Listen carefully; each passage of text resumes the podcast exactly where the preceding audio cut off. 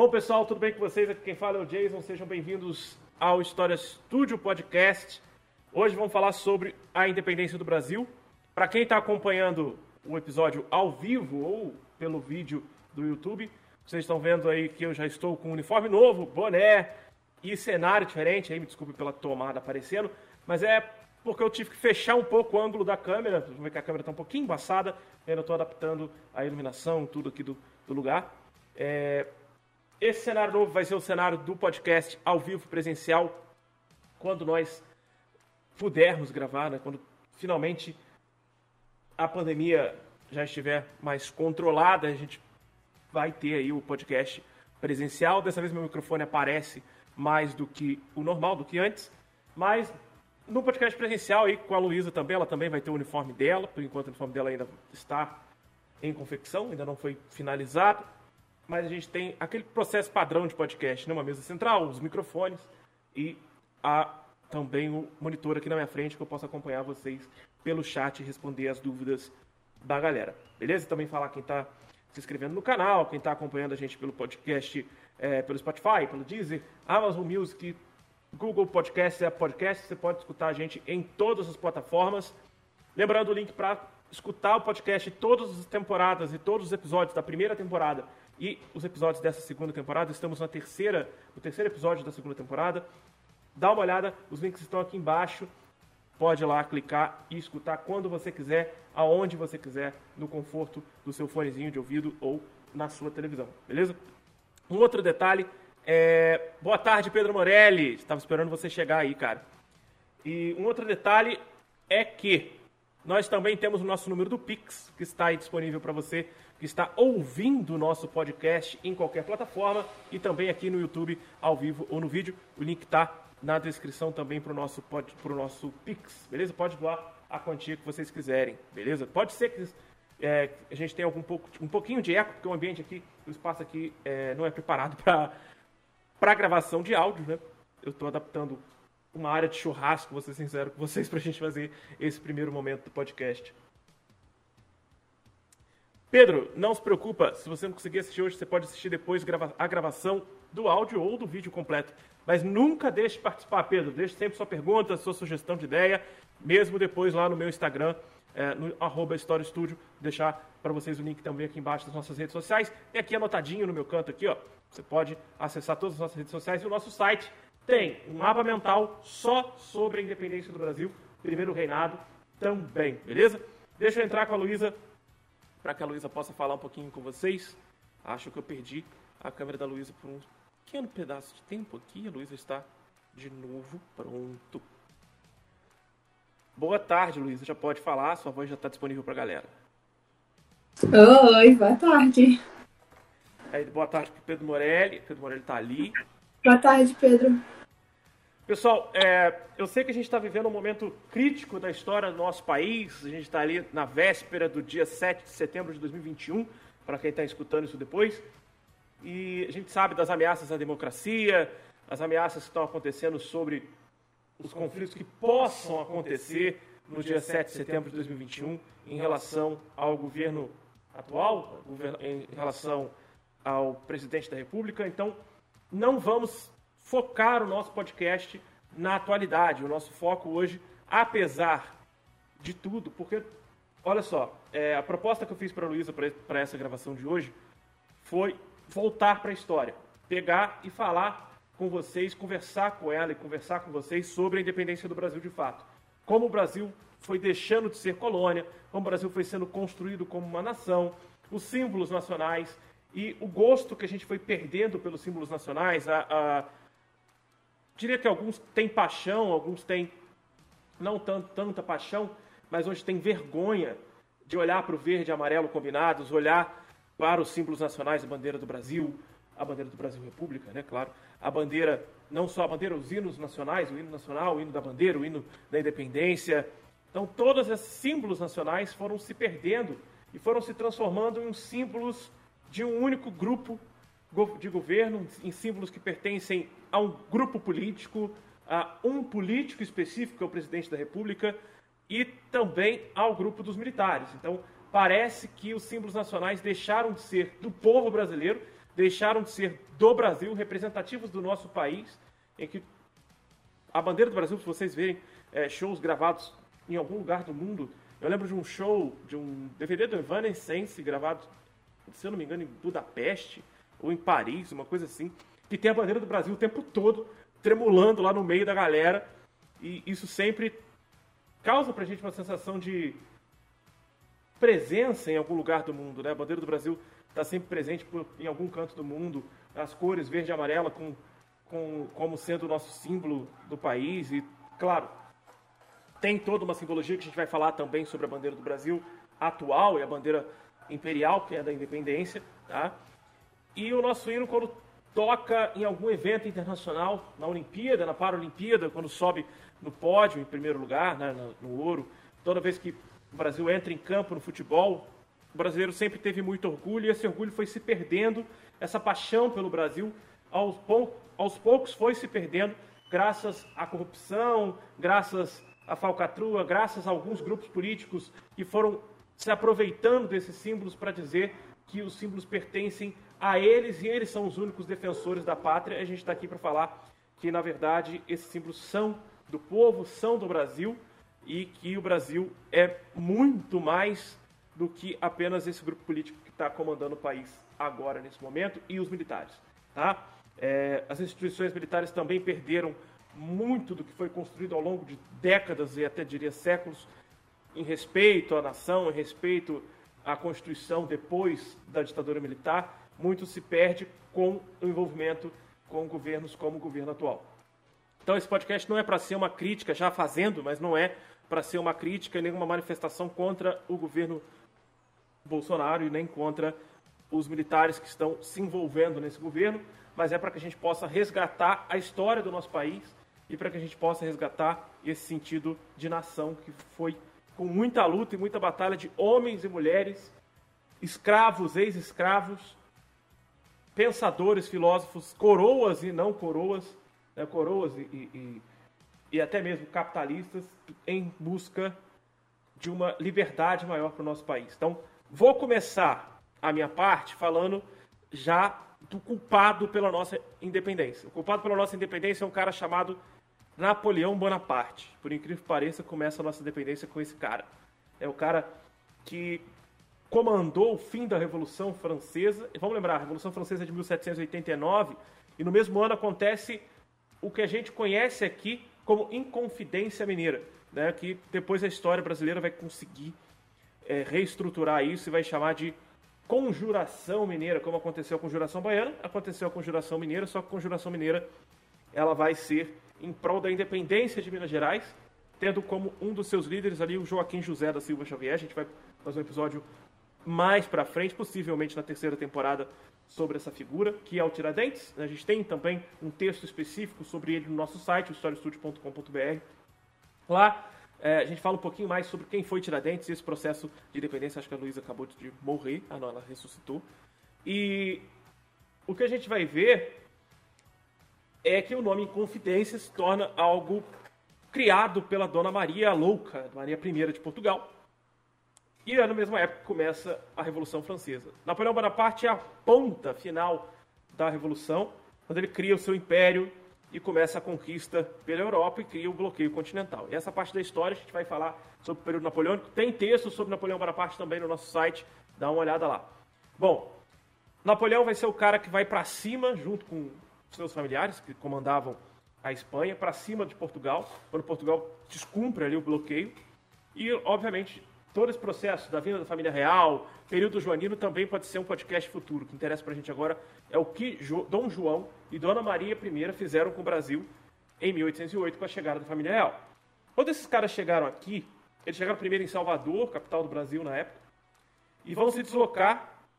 Não, já não era mais capital do Brasil, capital do Brasil já era o Rio de Janeiro, desculpa. Tá? O Rio de Janeiro já havia se tornado capital no século XVIII com uh, o ouro em Minas Gerais. Mas eles vão ser levados primeiro para Salvador, depois eles chegam ao Rio de Janeiro.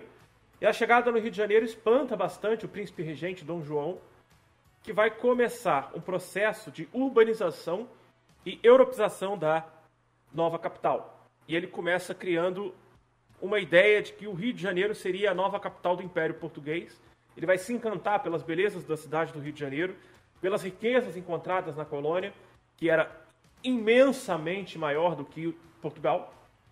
E como ele percebeu que não era possível voltar para aquela monarquia absolutista no território europeu, ele quis criar raízes por aqui, criando algumas instituições próprias da civilização europeia, né, como o Banco do Brasil, os Passos Imperiais.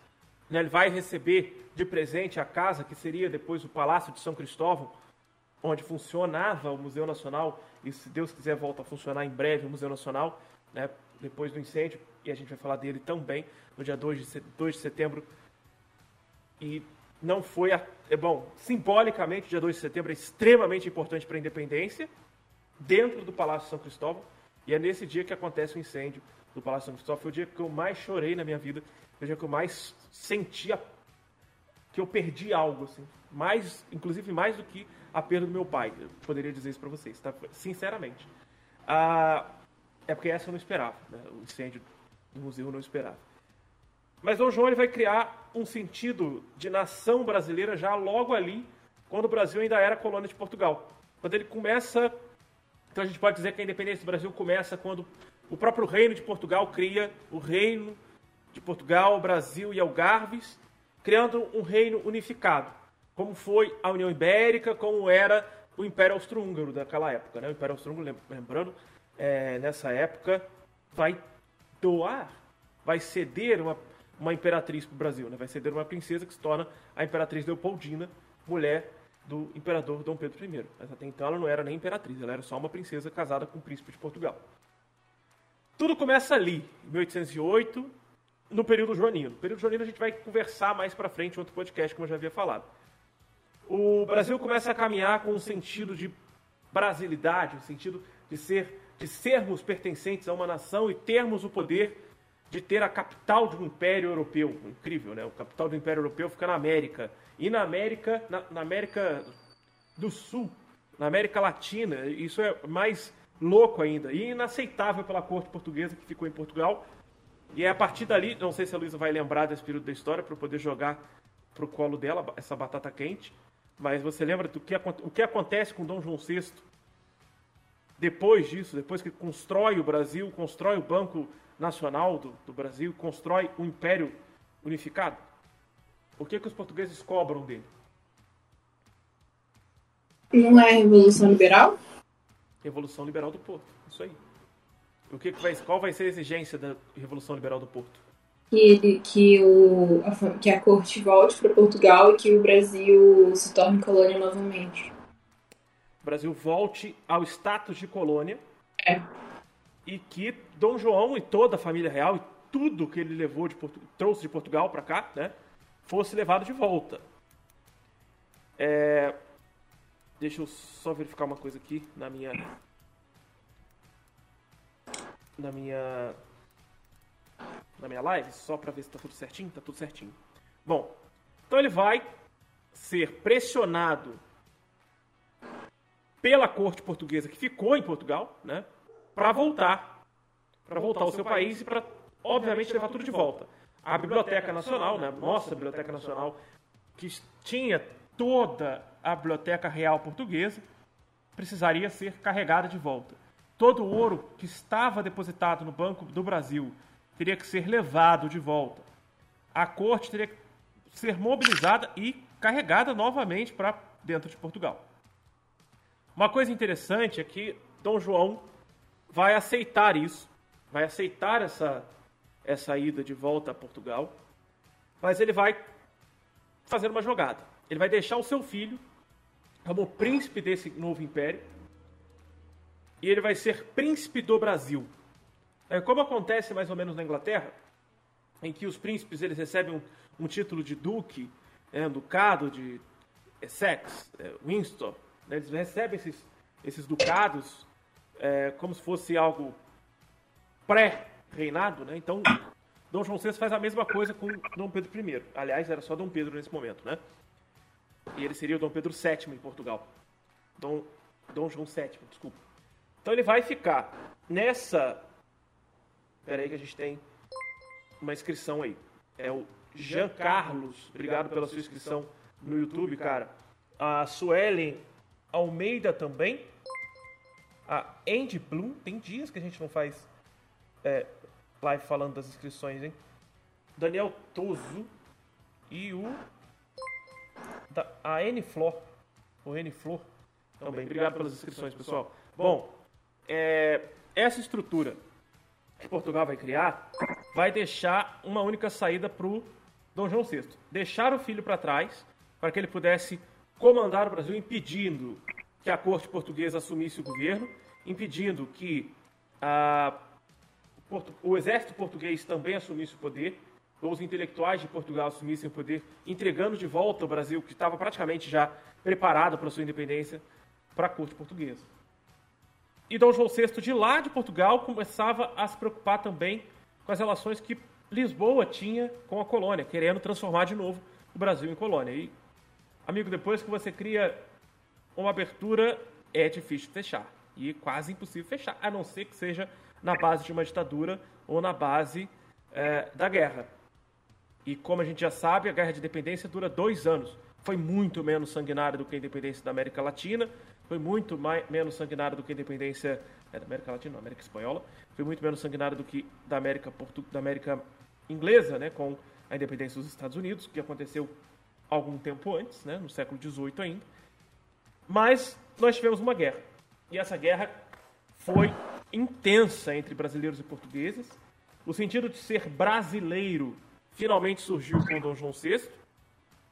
E eu vou, vou me encaminhando para entregar de volta a batata quente para a Luísa, para ela falar de Dom Pedro I, que ela me sugeriu esse tema de Dom Pedro I, a gente vai falar mais especificamente sobre esse cara num outro podcast, falar só sobre ele. Agora a gente está falando de independência como um todo. Porque a Luísa sugeriu falar só sobre ele lá no primeiro episódio, da primeira temporada. Bom, é, Dom João VI, preocupado com essa situação, manda sempre relatórios de Portugal, manda sempre comunicados com homens de confiança do Correio Real. E no Rio de Janeiro a gente tinha uma figura muito importante que era José Bonifácio de Andrade Silva, um cara que é reconhecido pelo mundo inteiro como um homem é, abolicionista e patrono da independência do Brasil. A República fez questão de transformá-lo em patrono da independência, assim como fez questão de criar o herói da independência, que seria o Tiradentes, né, para retirar das mãos do Dom Pedro I o título de patrono ou é, defensor perpétuo da pátria, né? tirando Dom Pedro I lá do alto escalão da história do Brasil, porque, obviamente, a República é, não quer deixar a monarquia como símbolo de independência ou símbolo de heroísmo para a pátria. Ainda mais Dom Pedro I, que era o cara, filho do rei de Portugal. Duda Gotts. Bora estudar um pouco ouvindo essa essa maravilhosa chamada Lu. É mais uma fã da Luísa. Manda aí o seu abraço, seu beijo, Luiz. Fica sem graça não, Luiz. Beijo, Duda. Bom, eu tenho meu roteirinho hoje para vocês. E aí, a partir desse momento da Revolução Liberal do Porto, acontece uma. Bom, Dom João VI volta, depois das Cortes Gerais Extraordinárias da Nação Portuguesa. Ele volta, decide que o príncipe regente fique, né, fica na colônia, e em 1821 acontece, olha só que coisa surpreendente, uma tentativa de golpe militar. E aí o Brasil começa a mostrar a sua beleza na questão dos golpes militares desde 1821. 200 anos atrás, a lealdade militar aconteceu do exército português com a corte portuguesa, contrária ao príncipe regente de Portugal no Brasil. E o que vamos ver é que Dom Pedro I, Dom Pedro ainda sendo só Dom Pedro, recebe a ordem para retornar a Portugal em novembro de 1821. É, os militares aliados aos portugueses queriam derrubar o governo. Lembrando que nesse período, Dom Pedro era querido pelo povo, andava no meio do povo, apesar de ser um homem muito mulherengo, beberrão, boêmio e absolutista, a gente tem que lembrar desse detalhe. Dom Pedro I vive numa época do absolutismo monárquico, então ele era ainda um rei absolutista, não, não é só é, pelo, pela questão dele ser querido, ele também governava o Brasil com um certo rigor, tá? Então ele, nesse momento, ele vai sofrer a pressão dos militares. Até então, os militares tentam um golpe, arquitetam um golpe, mas eles não colocam em prática 200 anos atrás contra a coroa, ainda sendo coroa portuguesa, tá? O que vai acontecer logo em seguida, eu vou deixar na mão da Luísa. Porque o pedido de voltar para Portugal é feito pela corte portuguesa e Dom Pedro decide fazer de forma diferente. E aí já é 1822, já é o ano de início do processo, início do fim né, do processo da independência, quando a gente finalmente vai chegar na independência. Você sabe o que aconteceu, Luiz, em janeiro de 1822, dali para frente? Quero começar desde janeiro, até chegar em setembro. Quero ver você. Eu sei que tem o dia do FIC, né? Ah, ela lembrou. Isso aí. Manda brasa a partir do dia do FICO. É com você. Um, eu sei, eu sei que... que... Primeiro que ele... O dia do FICO, assim... Eu não sei se é isso o jeito que o pessoal fala, né? Porque eu duvido muito ter sido assim, mas tudo bem. E nisso, quando ele fala que vai ficar no Brasil, ele compra, ele basicamente manda Portugal, tipo assim, cara, eu não vou fazer o que vocês querem. E aí nisso, é, eu lembro que o exército português, inclusive, é, que ainda tinha né, parte do exército português aqui, ele, eles, tipo, eles cercaram o morro de alguma coisa. Morro do Castelo. Isso, Morro do Castelo, que não existe mais na cidade do Rio de Janeiro. É, e e nisso depois veio 10 mil brasileiros foram lá e botaram os caras para correr. E nisso o Pedro demitiu o comandante geral, né?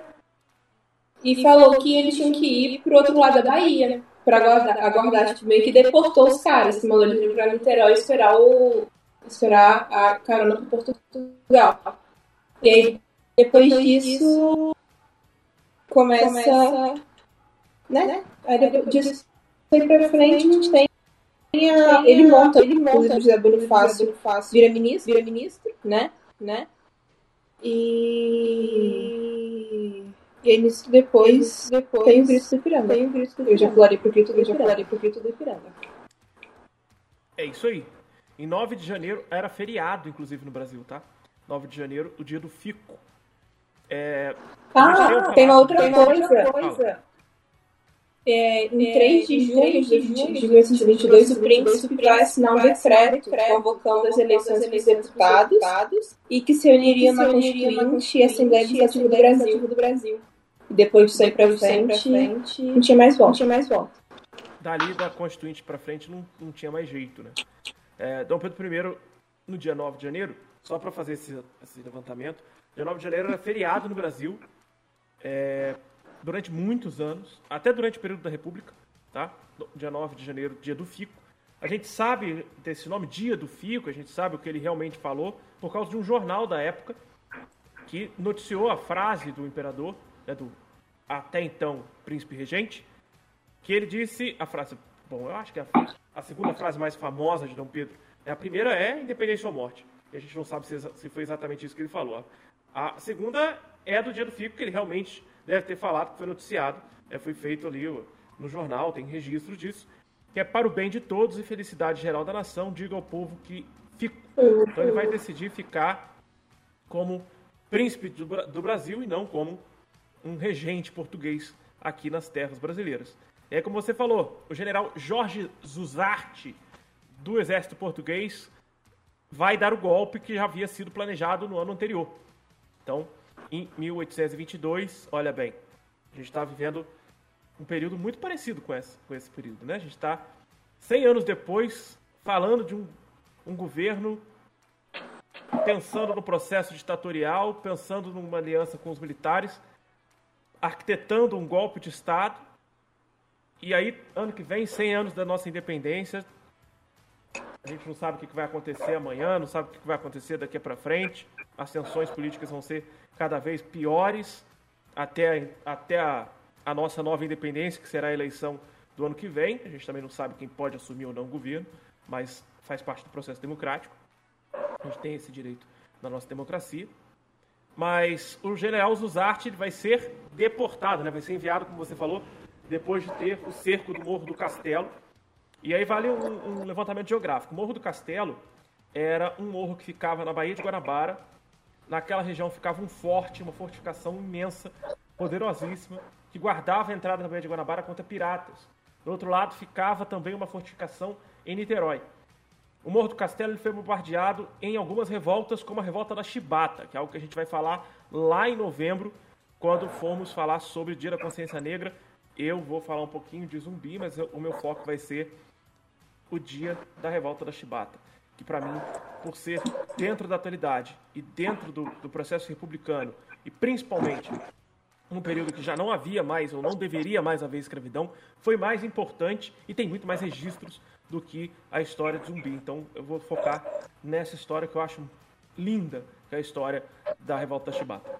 Bom, é, o que vai acontecer com o Morro do Castelo é a retirada dele por causa de, de várias revoltas que aconteceram no Rio de Janeiro com a armada jogando, bombardeando a cidade ou ameaçando a cidade. Então depois o Morro do Castelo vai ser destruído na reforma da cidade, na reforma Pereira Passos, para que haja a construção da Avenida Getúlio Vargas, a construção da avenida principal, a veia central da cidade do Rio de Janeiro, onde fica o quartel-general do Exército, a prefeitura do Rio de Janeiro, fica o Sambódromo, fica ali a central do Brasil. Então, essa avenida ela é fundamental para a cidade do Rio e o Morro do Castelo ficava ali, tá? Por isso não existe mais.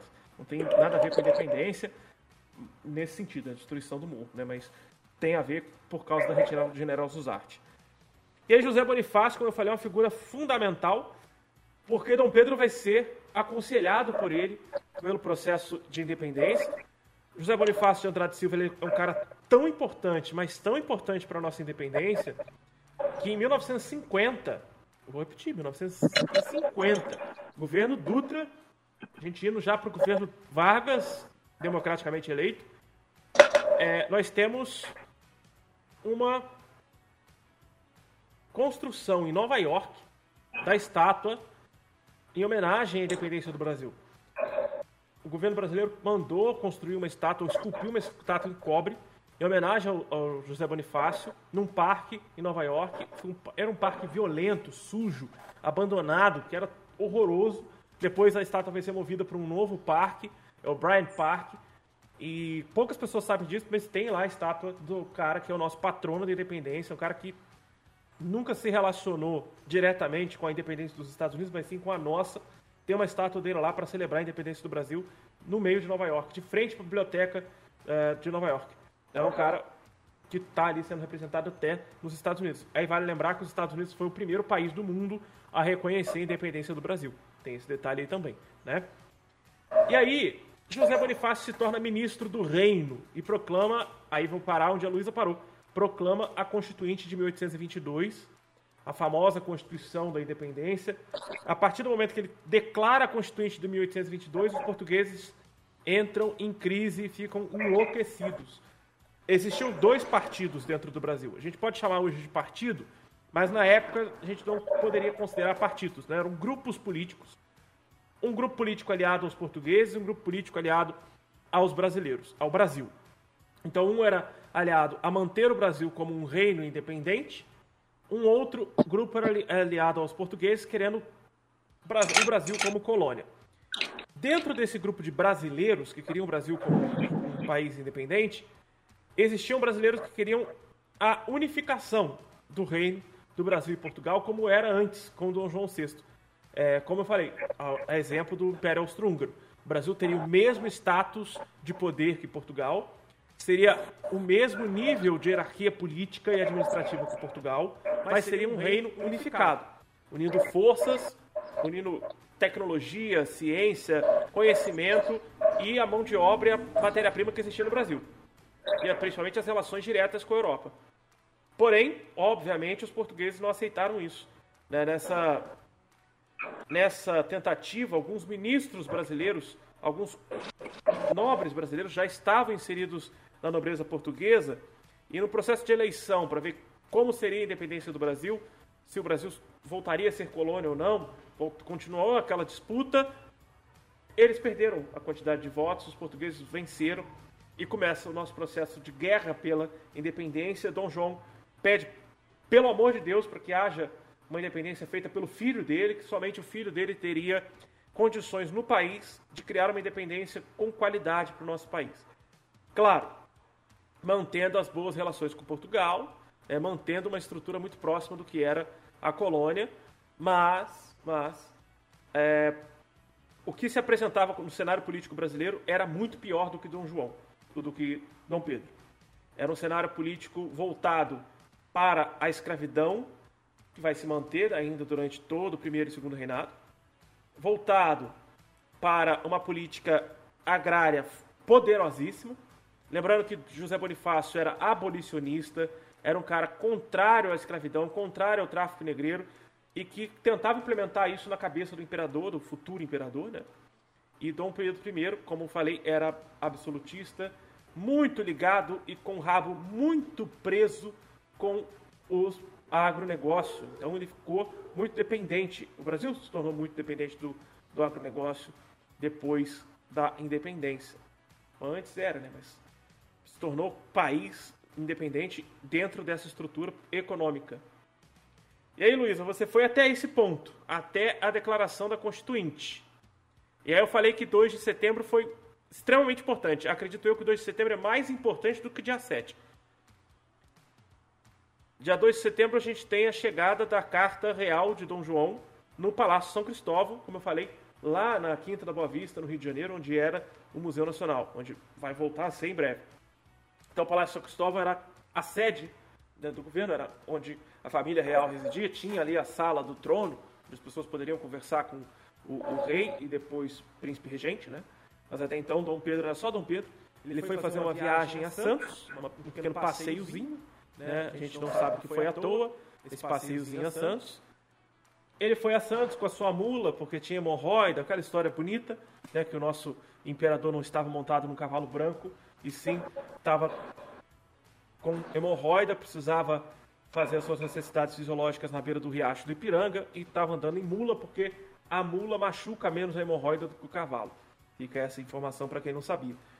E o que, que aconteceu dia 2 de setembro, Luiz? Vou jogar de volta. Dia 2 de setembro. É, uma, tem uma personagem que ela é muito apagada na independência do Brasil e me irrita, que é a Leopoldina. Ela, inclusive, não sei se isso é uma coisa que a gente pode discutir nesse episódio, que eu aprendi lendo, né, estudando e com as aulas, professores que eu tive de história, que ela era mais preparada, né, na questão de ajudar a planejar o país, ajudar a planejar, né, ela, ela é da, Áustria, né? Ela é da Áustria. Então, então, dizem que ela era, que ela era muito, bem mais bem instruída do que ele em alguns assuntos e que ela, inclusive, foi responsável pela articulação política, né, que aconteceu, aconteceu pro grito da independência. E aí, no dia 2, ela recebe essas cartas e ela que assumiu a regência, no tempo que ele estava viajando. Uhum. E aí ela vai chamar os ministros, ela convocou uma sessão extraordinária no Conselho do Estado, né? E aí, conjunto com os ministros, ela decidiu pela separação definitiva entre Brasil e Portugal. E aí ela assinou a declaração de independência. E nisso ela enviou uma mensagem, uma carta, né, pro Pedro. Isso tudo no dia 2 de setembro. E aí nisso, no dia 7, eu até salvei essa parte aqui no resumo para ler. No dia 7, ele recebeu a carta, e aí nisso o príncipe foi informado que as cortes portuguesas tinham anulado todos os atos do gabinete de Bonifácio e removido o restante de poder que ele ainda tinha. E aí nisso Pedro, tipo, vira para os companheiros de, de viagem dele, né, que inclui a guarda de honra, e falou que as cortes portuguesas queriam escravizar, tipo, nos escravizar, queria perseguir eles, e que as relações a partir daquele momento estavam quebradas, e que nenhum vínculo mais ia unir eles. E aí nisso ele arrancou a braçadeira azul branca, que simboliza, simboliza Portugal, Portugal, e falou assim, falou assim tirem suas braçadeiras, soldados, viva a independência, liberdade e separação do Brasil. Aí agora aí, vem a parte, que é toda, é cheia de, cheia de uh, conto de fada, né? Porque a gente sabe que não foi assim, foi assim. Ele, ele de... não, eu vou ler pra você como é que tá o lugar que eu peguei. Ele desembainhou sua espada, afirmando que, para o meu sangue e minha honra, meu Deus, eu juro dar ao Brasil a liberdade. gritou independência ou morte. Gente, eu tenho certeza que ele tava cagando no meio disso tudo. Eu duvido que ele ia fazer isso que ele fez. Mas tudo bem, foi isso. Foi o grito do. Eu botei até a imagem para quem tá vendo o vídeo, para quem tá vendo a live, a imagem tá embaixo de mim aqui. É, a proclamação da independência é diferente da assinatura da independência, né? Quem vai proclamar a independência é quem tinha o direito para comandar o país, que era o Dom Pedro. Né? Que foi com essa declaração fantasiosa lida pela Luísa. Realmente muito florida, né? Muito uau, muito, muito conto de fadas. Quem dera se fosse realmente dessa forma. A gente realmente não sabe o que foi dito ali naquele dia. Pode ser que ele falou isso no dia que ele chegou no Rio de Janeiro. Pode ser. No dia que ele foi aclamado imperador. Pode ser, mas no dia do, do, do Ipiranga ele não estava preocupado com isso, não. Acho que ele estava preocupado com a hemorroida dele que estava vazando para fora. A, a Imperatriz Leopoldina, para quem estava vendo a live, eu botei rapidinho a imagem dela aqui embaixo, para colocar logo em seguida essa, que é a imagem que a Luísa citou, em relação a ela reunir às pressas os ministros de Estado. É, José Bonifácio em pé, desesperado na imagem, pedindo, já fazendo sua, a sua declaração e pedindo para que ela assinasse logo a independência do Brasil. Ela assina, assina a carta declarando o Brasil independente de Portugal e pede para que o Correio Real entregue a jato, às pressas, a correspondência ao, ao, futuro imperador, ao seu marido, que estava em uma viagem, é, em uma missão em São Paulo. E aí que fica aquela graça, aquela coisa interessante para a gente pensar sobre a estrutura brasileira, que o Brasil hoje tem a sua concentração urbana, industrial e populacional exatamente em Rio e São Paulo, na cidade do Rio e na cidade de São Paulo. A independência foi assinada na cidade do Rio e foi proclamada na cidade de São Paulo. É, é curioso pensar nisso. A cidade de São Paulo era um vilarejo, era uma pequenina cidade, não tinha grande importância, não tinha nenhuma relevância. E hoje é uma selva, selva de pedra. E hoje é uma selva de pedra, hoje é a maior cidade da América Latina. É incrível a gente pensar que a independência foi proclamada ali, nas margens. Eles falam do rio Ipiranga, eu enche a boca para falar, mas era um riachozinho. Era um pequeno. Um pequeno nossa, tá um cheiro de maconha forte aqui, cara. Bem empolgado aqui fora na rua. E era um pequeno riachozinho. E ali ele proclamou a independência. Existe o Monumento da Independência, existe o Museu da Independência, a ossada de, da Leopoldina, do imperador e da sua segunda esposa, da segunda imperatriz, estão ali naquela região, as múmias, né, não é ossada, eles estão mumificados ali no, no, no símbolo da, do Ipiranga. Inclusive já foram estudados recentemente para entender a morte da Leopoldina, né? Então, a gente tem uma, uma estrutura dessa independência que passou por São Paulo.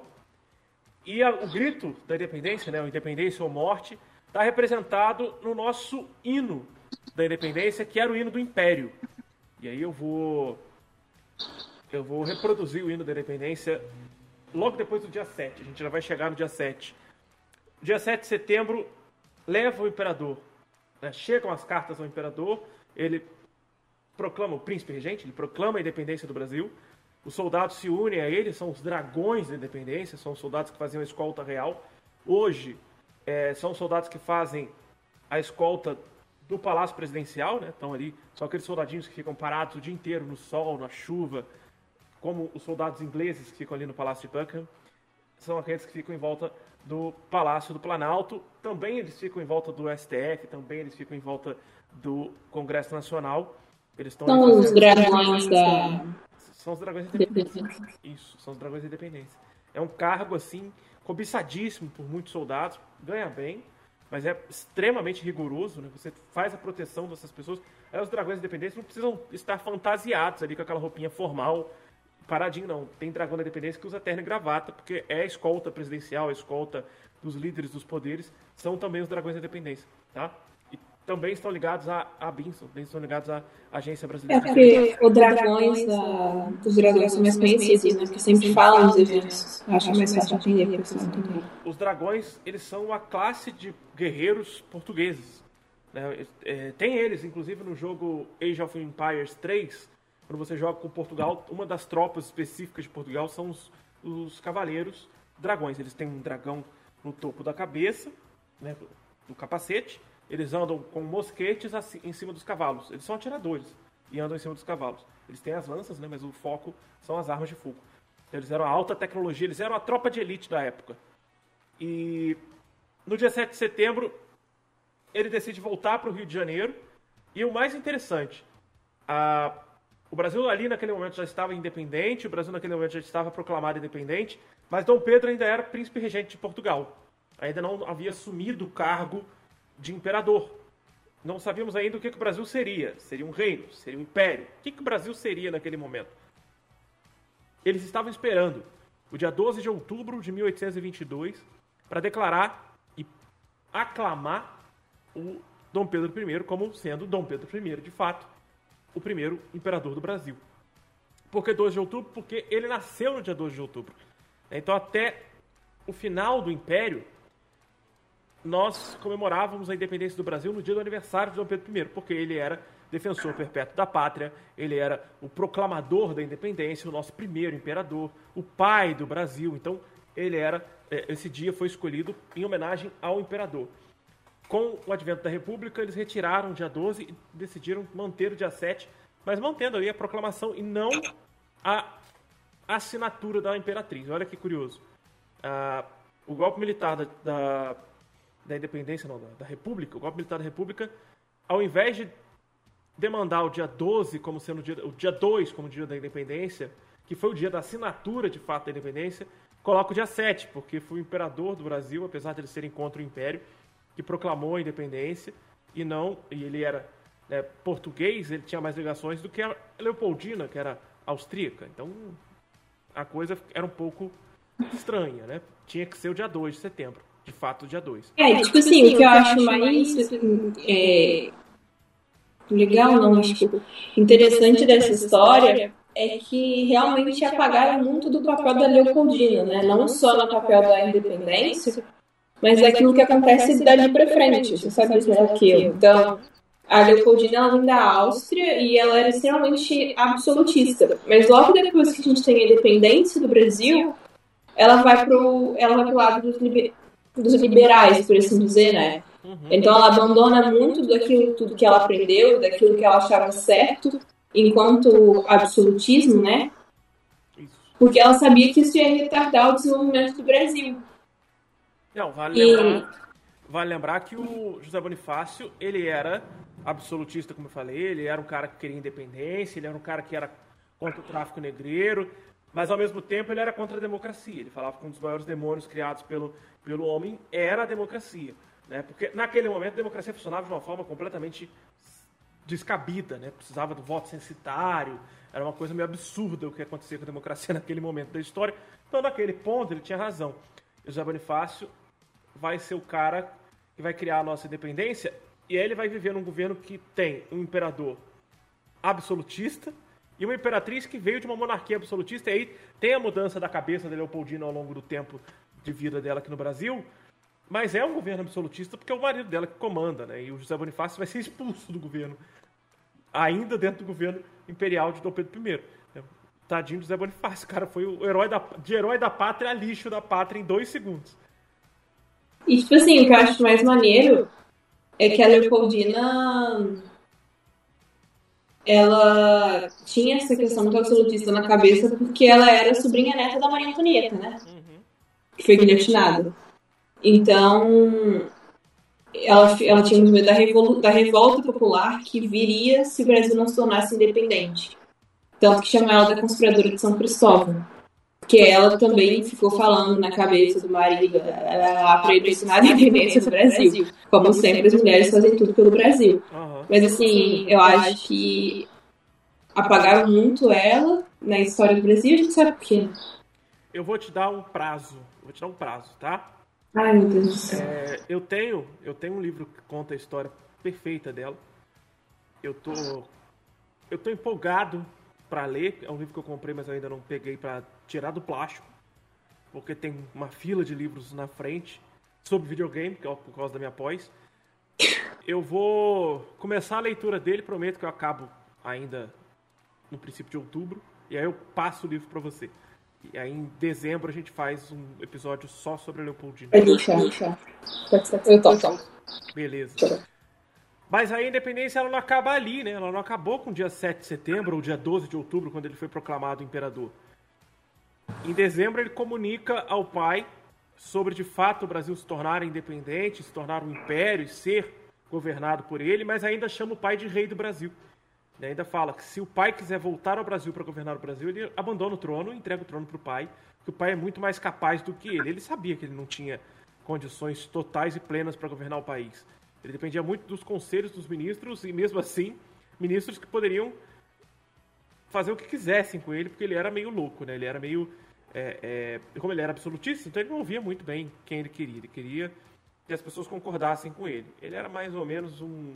Para quem assistiu Game of Thrones, ele era o povo lá dos Targaryen, né? São os, os, os líderes ali de Castle Rock, né? De, que vão governar ali na tradução do português é Porto Real, né? Mas governar aquela região central ali do, do Sete Reinos. É mais ou menos por ali, tá? Ele vai querer mandar sozinho, tanto que ele cria o poder moderador na Constituinte de 1822.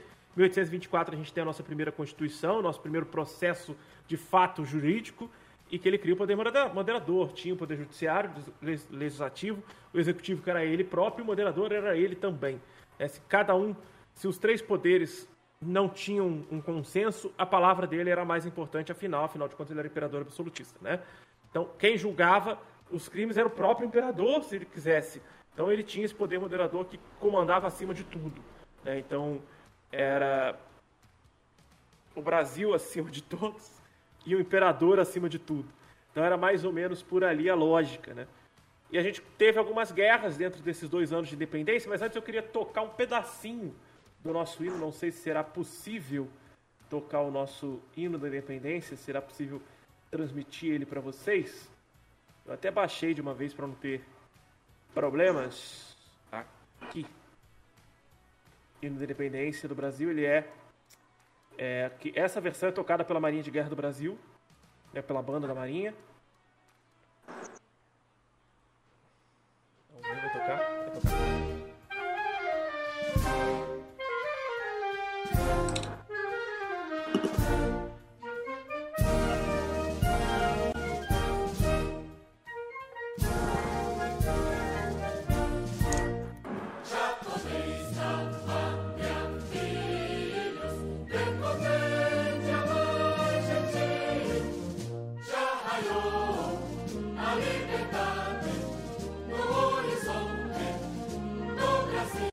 Lembrando que esse hino que eu estou tocando para vocês é o hino do Brasil Império.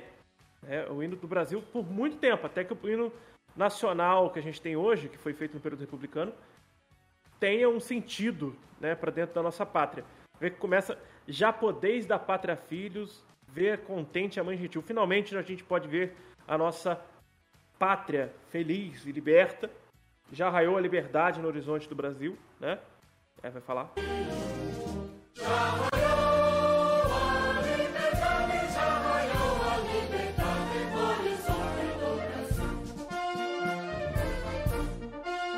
Lembrando que é uma marchinha de guerra, né? Uma marchinha de combate. Então tem esses tamborzinhos, né?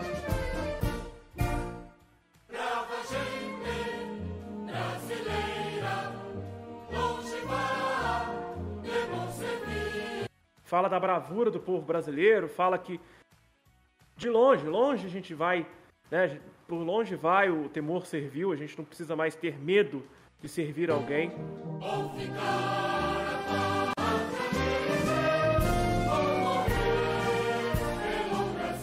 Ou ficar a pátria livre ou morrer pelo Brasil. Aí, independência ou morte. Eles traduzem independência ou morte dentro do hino. É ou a pátria fica livre ou a gente morre pelo Brasil e ponto final. Eu pera que eu tô mutada, né? Peraí. Beleza, beleza, beleza. Tô falando mutado, eu acho que não. mutado, tô falando mutado. Pronto, agora eu vou voltar a falar. Beleza. É, porque eu não mutei você. Eu achei que eu não tivesse me mutado. Eu tava falando aqui que eu, essas pausinhas que eu fiz do, do, da música, do hino, é que ele começa falando que o Brasil finalmente pode ver a pátria sorrir, a pátria feliz, porque nós estamos livres, não temos mais a quem servir, não temos mais medo de ser servos de alguém. É, o, a frase do imperador falando sobre independência ou morte está traduzida no hino, né? Então ou ficar a pátria livre, ou morrer pelo Brasil. A, a, o hino segue.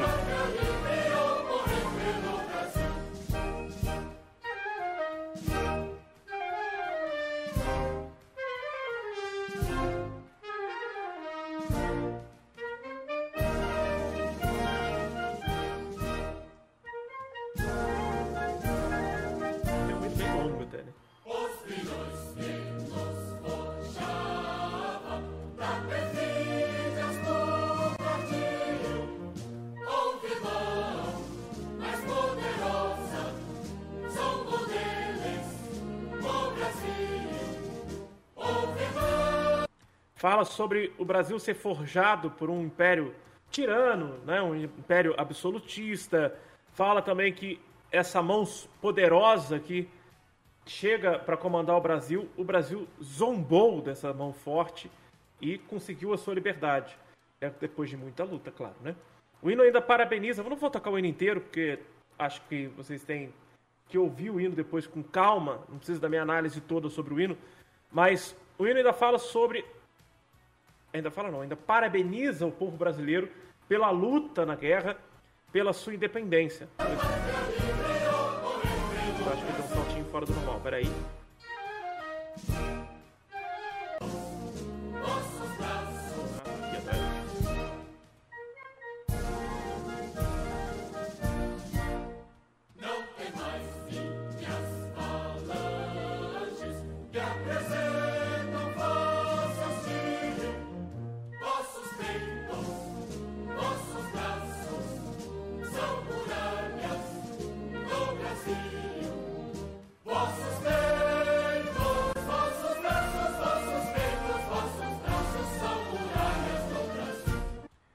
Encerrar por aqui, porque nessa parte ele fala sobre o Brasil ter esse sentido de guerra, guerreiro, defensor da pátria, né? Os vossos peitos, os vossos braços são muralhas do Brasil. Nós defendemos a nossa terra, nós defendemos o nosso povo. Esse sentido de luta do povo brasileiro está enraizado na nossa construção, na nossa estrutura, desde quando éramos colônia. Aí volto a lembrar de Zumbi, volto a lembrar de várias, várias e várias revoltas e revoluções que tivemos por aqui assim como a Inconfidência Mineira ou a Conjuração Mineira, a Conjuração Baiana, ainda assim, no processo de independência, nós vamos encontrar uma mulher guerreira importantíssima para a história do Brasil, que é a matriarca da mulher brasileira na guerra, a matriarca da mulher no exército brasileiro, que é a Maria Quitéria, né? Ela foi fantasiada. A história da Mulan se repete na América, né? Ela vai fantasiada de homem para a guerra na Bahia. E a guerra da Bahia, lembrando que Portugal, depois da independência, Portugal ainda manteve uma esquadra no Brasil. Essa esquadra vai ser combatida pela esquadra brasileira que vai ser montada às pressas, comprando navios usados da Inglaterra e com mercenários ingleses. Os nossos, os nossos exércitos eles eram baseados em antigos exércitos portugueses que estavam aliados agora à coroa brasileira e Maria Quitéria queria lutar na guerra, mas as mulheres eram proibidas de entrar no exército, assim como na história da Mulan. Né? E ela entra na guerra vestida como um homem, foi uma das melhores atiradoras que nós já tivemos. Ela usava um fuzil e atirava como atiradora de elite. E ela vai receber, depois de descoberta que é uma mulher, ela vai receber um uniforme especial. Eu tenho uma imagem, de, aquela imagem tradicional de Maria Quitéria, né, que vai ser depois, depois de muito tempo retirada de circulação, depois volta a entrar em circulação. Deixa eu tirar a Leopoldina daqui só um instante para dar destaque para outra mulher da independência do Brasil que também não tem o seu valor tão merecido aqui. Maria Quitéria vai receber um saiote para colocar por cima das calças para mostrar que ela é uma mulher, né? Só para representar a feminilidade dela perante a, a guerra que é tão sanguinária e tão masculinizada. Então ela vai lutar pela independência do Brasil, vai receber uma medalha de honra do próprio imperador. O imperador vai dedicar a ela uma medalha que eu anotei o nome até porque eu não ia lembrar o nome da medalha e eu já esqueci porque eu não sei onde eu anotei. Mas ela recebe uma medalha. Aqui, a Cavalaria, é, ela é Cavaleira do Império da Ordem do Cruzeiro. É a medalha mais importante do Império. Tá? Ela recebeu essa medalha, alguns homens do alto escalão do exército não receberam.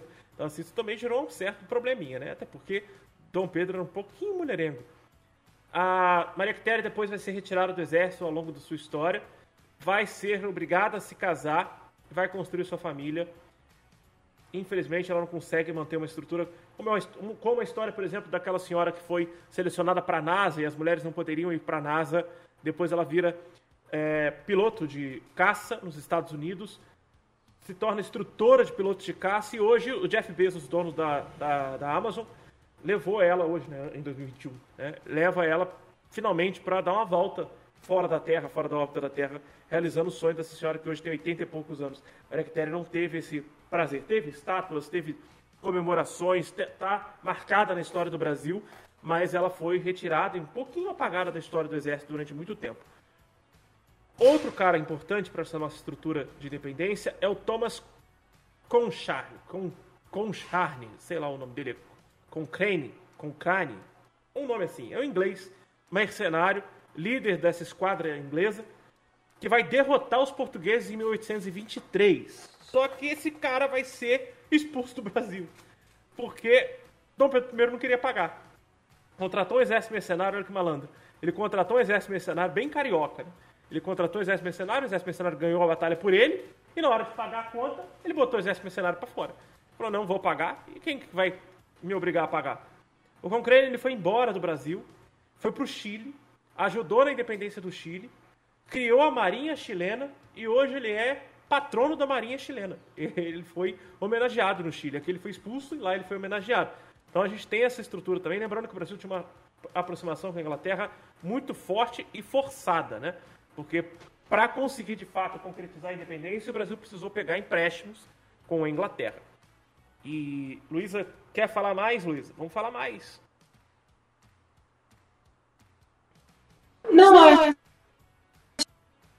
que dessa da guerra mesmo que mesmo teve, que teve, não, não, acho que falou bem, falou bem. Eu acho que a gente vai falar, do, da negociação para reconhecimento, né? né? Tratado de amizade e aliança. Podemos falar dele agora, exatamente nesse ponto. Pode falar. Tipo, tipo o Brasil, Brasil no, o, o, primeiro o país, né, que a gente, né, falou, no início, que a reconhecer a independência do Brasil, né, Brasil né, foi os Estados Unidos, Estados Unidos, que tem a ver com a doutrina Monroe, né, uhum. né, e... americanos. Sim, eles queriam cortar os laços com a Europa de vez, vez. Então, eles foram um dos primeiros e aí nisso o Brasil negociou com a Grã-Bretanha. Ele teve que pagar 2 milhões de libras esterlinas para Portugal. Então tem muita então, gente que fala ah, a independência foi comprada. Parte dela realmente foi. Que foi o reconhecimento dele como Estado independente, né? É, depois o, o México foi o segundo, né? A reconhecer, sem pagamento. Foi México. E Inclusive, eles tinham, eles tinham o, Estados Unidos tinha muito medo da Santa Aliança intervir no processo de independência. Né? né? E aí, e, o, o Grã-Bretanha também não era muito. E o, e o México também gostava muito da Grã-Bretanha. Mas assim, assim a o que a Grã-Bretanha quis não foi nem fazer o papel de benevolente, não, porque eles tinham muito interesse em comercializar no Brasil. Que, é o que vinha acontecendo desde a abertura dos portos às nações amigas, quando a corte portuguesa veio fugir de Napoleão para cá. Então, então não, não foi assim, porque ela se tocou, sabe, ficou tocada no Brasil. Não, não, a Grã-Bretanha né, mediou, mas não perdeu a aliança com Portugal. E foi isso. Exatamente. E aí que acontece? E aí que acontece? Fala, falar. Fala, falar. Eu ia falar que só aconteceu em 1825, três sim, anos sim. depois da independência. Sim, é, e, e, o Brasil passou a ter uma dívida gigante histórica com a Inglaterra, porque pegou dinheiro emprestado para tirar a família real de Portugal e vir para o Brasil em 1808. Depois pegou dinheiro emprestado para conseguir pagar o processo de independência e reconhecimento de Portugal. Então, Uh, o Brasil, essa dívida histórica com a Inglaterra, essas relações com a Inglaterra, só vão ser quebradas lá na frente. E a gente falou aqui de Guerra do Paraguai, a gente já falou do fato né, do, da briga entre o Segundo Reinado com os ingleses, uma briga diplomática seríssima, e que depois vai ser ali apaziguada, solucionada com o processo de fim da escravidão. É, a gente chegou no momento da história. Ai, tá doendo minha cabeça. Apertei aqui em cima do negócio. A gente chegou no momento da história que o Brasil passou a construir-se como nação e passou a ser reconhecido como uma nação independente por grandes potências mundiais. Lembrando Portugal era uma superpotência mundial, perde esse poder com o processo da Revolução Industrial, né? Mas a Inglaterra reconhece, os Estados Unidos reconhece, alguns outros países, como a própria França, que é por culpa dela que a gente começa o processo de independência, também reconhece Portugal com base na, no pagamento de indenizações.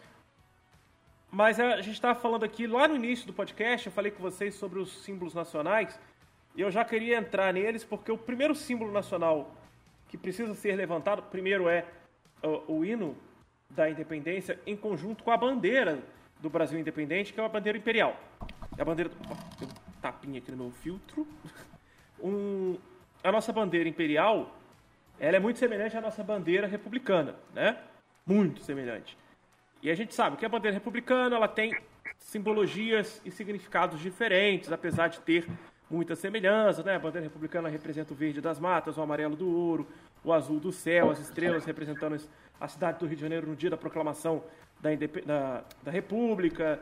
Cada estado está sendo direcionado por uma é, representado por uma estrela, aquela história toda muito bonitinha, a ordem e progresso, né? A, a mensagem ordem e progresso também ali um resumo, a ordem e progresso é amor, né? Mas eles resumem só em ordem e progresso, amor que se dane. Mas a a nossa bandeira imperial ela tem vários significados, ela tem uma simbologia imperial, obviamente, né? E que se segue marcada dentro da nossa estrutura republicana. Hoje, claro, eh, os monarquistas ainda batalham pela volta da monarquia ou batalham pelo fim da, do processo democrático presidencialista da forma que a gente vive no Brasil atual, que é uma forma que realmente não apresentou resultados positivos até agora para o país, se comparados ao que tivemos de segundo reinado no Brasil. Né? Eu vou mostrar a bandeira do Império. Lembrando a você que está escutando esse podcast depois e não está vendo o vídeo, nós temos um mapa mental dedicado à independência do Brasil, primeiro reinado, lá no nosso site, lá na galeria. Então, historiastudio.com.br barra galeria, tem a galeria de mapas mentais nós temos lá dois mapas mentais dedicados a esse processo histórico, tá? Então vou, lá eu falo um pouquinho mais sobre o primeiro reinado e um pouquinho mais sobre a independência do Brasil. São dois, um é verde e amarelo, outro é amarelo e verde, tá? É, como eu falei, as cores do nosso país. Lembrando que o Brasil significa brasa, né? Significa aquilo, aquele que está em brasa, ou aquilo que está em brasa, devido ao pau-brasil, que é o, o, a madeira em brasa, por causa da cor avermelhada é, interna da madeira, né? Então, a cor vermelha, ela quase não aparece na bandeira uh, do Brasil colônia. Né? Ele vai aparecer nos símbolos que são imperiais, nos símbolos que são da nossa metrópole. E aqui no Brasil Imperial não é diferente. Né? Os símbolos são muito bem representados. Eu vou jogar na tela uma imagem que eu encontrei que resume bem o que a gente vai falar aqui agora, que é o significado de cada um desses símbolos. Deixa eu jogar e vou até tampar o rosto da gente para ficar mais nítido para quem está assistindo a live. Olha, os símbolos aí representados. Nós temos o brasão da Dona Leopoldina, o símbolo da família real austro-húngara. Família de Habsburgo. A coroa imperial do Brasil, que é a coroa, essa coroa foi usada só por Dom Pedro I, tá? A coroa de Dom Pedro II é outra coroa. São duas coroas diferentes, ok? Ali no centro, ainda nós vamos encontrar a cruz da Ordem de Cristo, que muitos confundem com a cruz de Malta. A cruz de Malta é uma coisa, a cruz da Ordem de Cristo é outra. Esse povo vascaíno que está aqui na live comigo hoje, essa cruz não é a cruz de Malta, ok? Essa é a cruz da Ordem de Cristo. É... A gente ainda tem a esfera, que é a esfera que representa o globo terrestre, né? Porque Portugal vai fazer parte desse processo de, das grandes navegações. Então ali a gente tem a esfera armilar, que é presente na bandeira do Brasil no Principado e também no Reino Unido, de Brasil Algarves. Além disso, nós temos o símbolo da família real portuguesa com a bandeira de Dom Pedro, é, com a bandeira, a bandeira de Dom Pedro II, que é de Portugal, com a cor dos Bragança. Tá? Eu precisava sair da frente do microfone, senão não conseguia enxergar. E por fim, o escudo o escudo do tipo inglês, né? Esse escudinho nesse formato inglês é diferente do escudo português, né? O escudo português ele é um pouco menos chifrudo, vamos dizer assim. Que é o escudo, por exemplo, da cidade de Volta Redonda, que ele é reto em cima, ele parece uma letra U, né? Ele é arredondado embaixo e reto em cima. É um formato de escudo português. Esse escudo do nosso do nossa bandeira imperial é um escudo inglês. E por fim a gente tem os ramos de tabaco e café, que é uma das maiores produções agrícolas do Brasil, o que basicamente sustentava a economia brasileira na época, café e tabaco, tá? Aliás, as estrelinhas ali do círculo azul em volta representam todas as províncias do Brasil, tá? Então, única coisa que vai basicamente ser retirada dessa, dessa bandeira na época da, da República são os símbolos imperiais, que os símbolos da Inglaterra, o símbolo do café com a o tabaco. Mas o resto vai ser basicamente vai ser mantido. Inclusive as estrelinhas no, no campo azul, tá? Deixa eu voltar para nossa cara aqui. O pessoal que está vendo o vídeo. Aqui que eu quero apagar. Não, aqui. Esse aqui que vai apagar. Isso, pronto. Vamos voltar lá para Luísa. E aí, com essa bandeira, a gente teve, teve a origem. Tem alguma coisa a acrescentar sobre a bandeira, Luísa? Nenhuma, nenhuma. Essa, essa imagem ela ajudou bastante a gente, né? Ela facilitou muito a vida. Vou colocar essa imagem também na galeria de fotos lá da, do site para a galera acessar. Mas a bandeira que a gente mais conhece, a bandeira que todo mundo reivindica como sendo sua, é a bandeira da República. Essa bandeira, ela é a bandeira, a bandeira que, de 89, 1989, porque tiveram algumas outras. Ah, sim, essa, é a, essa é a bandeira oficial atual, né? as bandeiras anteriores. A bandeira de 1889, né? As bandeiras de 1889 mesmo, é a bandeira que lembra muito os Estados Unidos da América. É aquela bandeira com as listras verde, amarelo, né? e o detalhe em azul. Mas aquela bandeira ela não foi aceita pelo povo porque era mais, mais fácil adaptar a bandeira do Império. Assim como era mais fácil colocar o Deodoro da Fonseca como presidente da República porque a semelhança dele com o imperador era bem grande, principalmente por causa da barba branca. Então facilitava, inclusive, na circulação da moeda e dos selos na época. Selos, Moeda e Poder é o nome de um livro incrível. Aí eu sempre falo que é incrível, o autor sempre fala que não, que eu sou exagerado. Que é foi meu professor, o professor Luciano Mendes Cabral.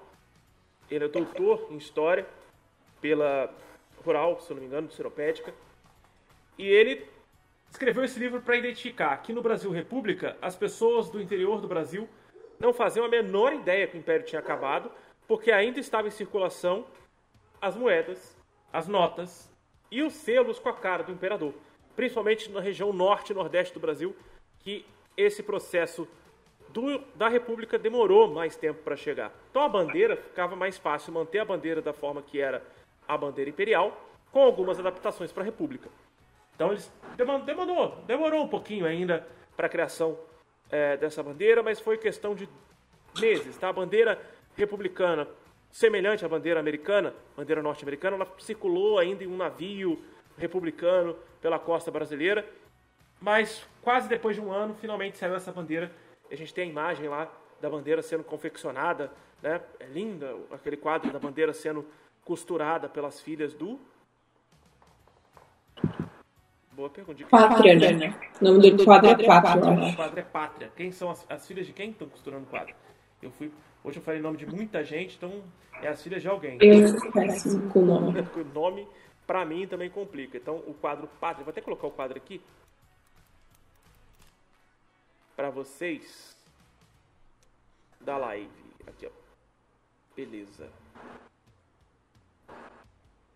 Deixa eu colocar o quadro.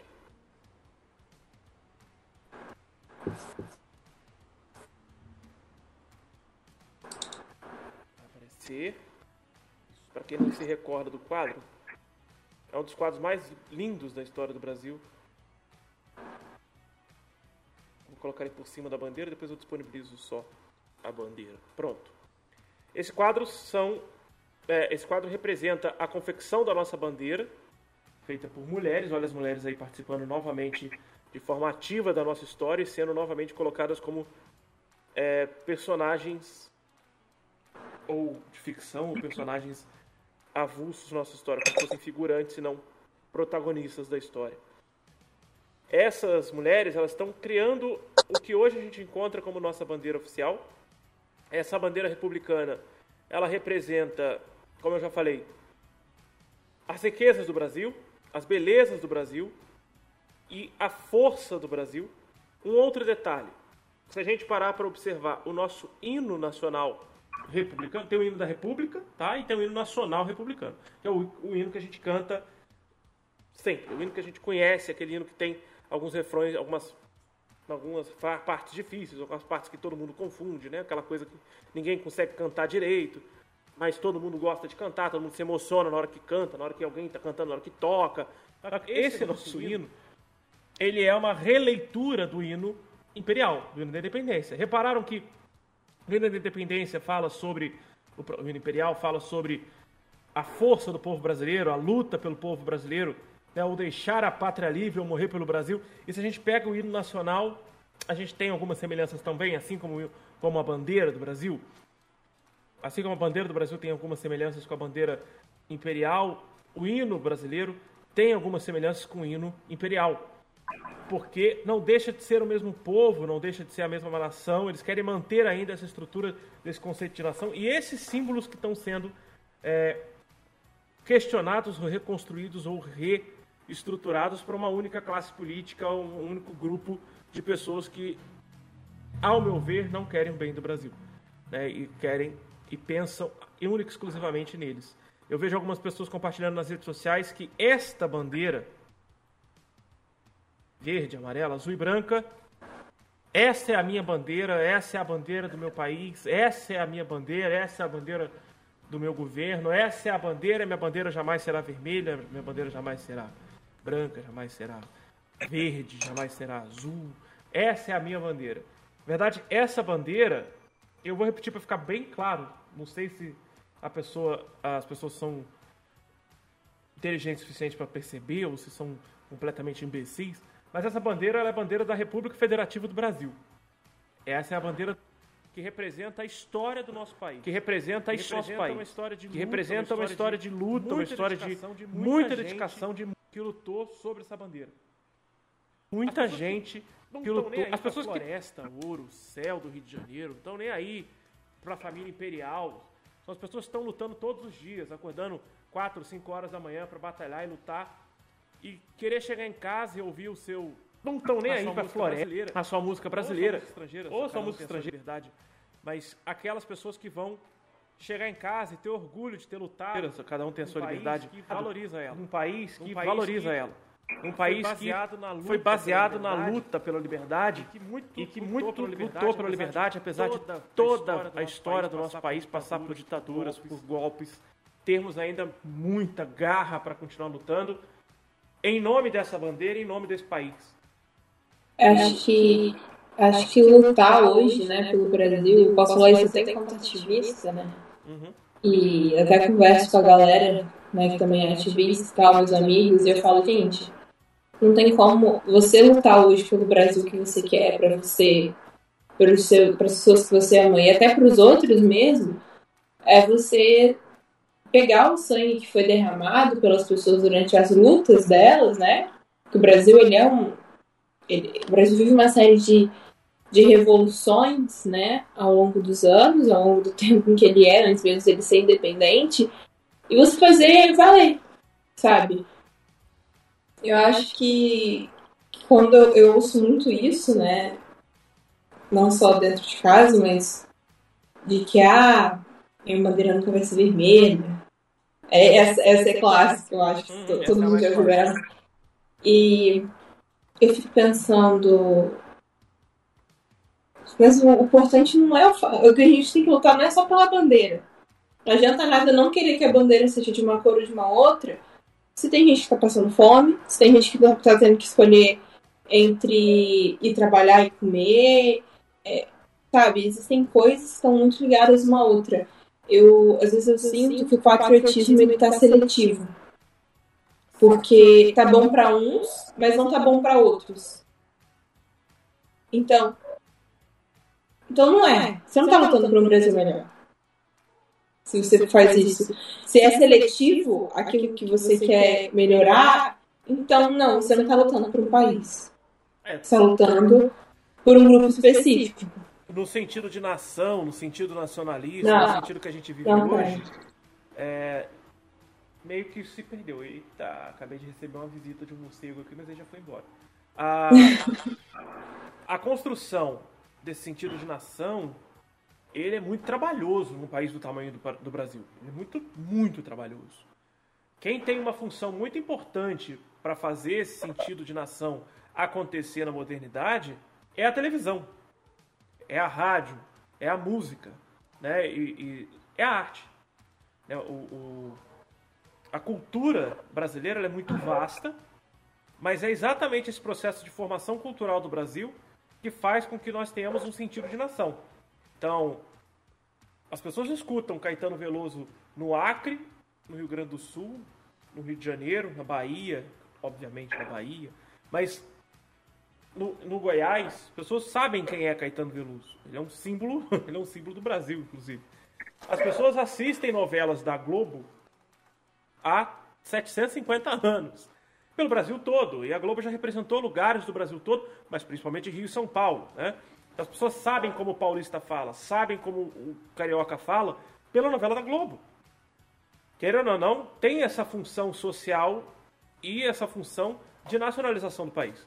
Então a televisão, mesmo que ela seja hoje algo jogado de lado pela maioria das pessoas, porque a maioria das pessoas ou são contra a televisão porque odeiam a Globo, ou porque são contra a televisão porque, na verdade, quer assistir a sua, a sua programação on demand, né? Quer assistir a programação a hora que quer e quando quiser e o que quiser. Né? Então, tanto que a Globo criou a Globoplay para tentar suprir essa necessidade desse público.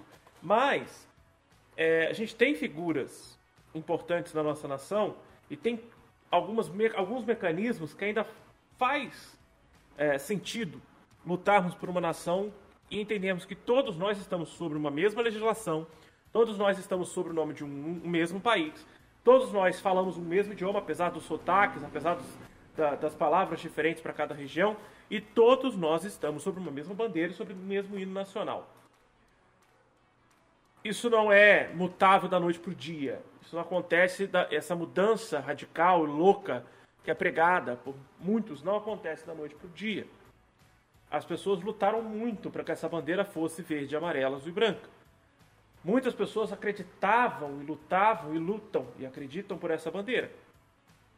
Tanto acreditam e lutam, não estou falando dos militares que pegam em armas uma vez na vida, outra na morte para dar um golpe militar. Não estou falando dos militares, inclusive dos militares sérios que trabalham em exercícios militares, trabalham é, em missões pela ONU, tanto no Haiti quanto na África ou no Oriente Médio. Não estou falando dessa galera. Estou falando de uma galera que, inclusive os policiais militares, que todo dia saem na rua, os honestos e os corruptos, que saem na rua para fazer o seu trabalho e enfrentar tiroteio no meio da rua e colocar a vida em risco com a bandeira do Brasil no ombro. Estou falando das pessoas que têm a bandeira do Brasil no ombro, no peito, sem precisar estar estampada fisicamente ali. Né? Como a gente estava falando, são as pessoas que saem para trabalhar todo dia e que têm um canto para trabalhar. São as pessoas que estão em busca de um trabalho todo dia. Elas estão pensando, obviamente, em primeiro lugar, na sobrevivência delas. Em segundo lugar, na sobrevivência das famílias. né? Em terceiro lugar, vem o país.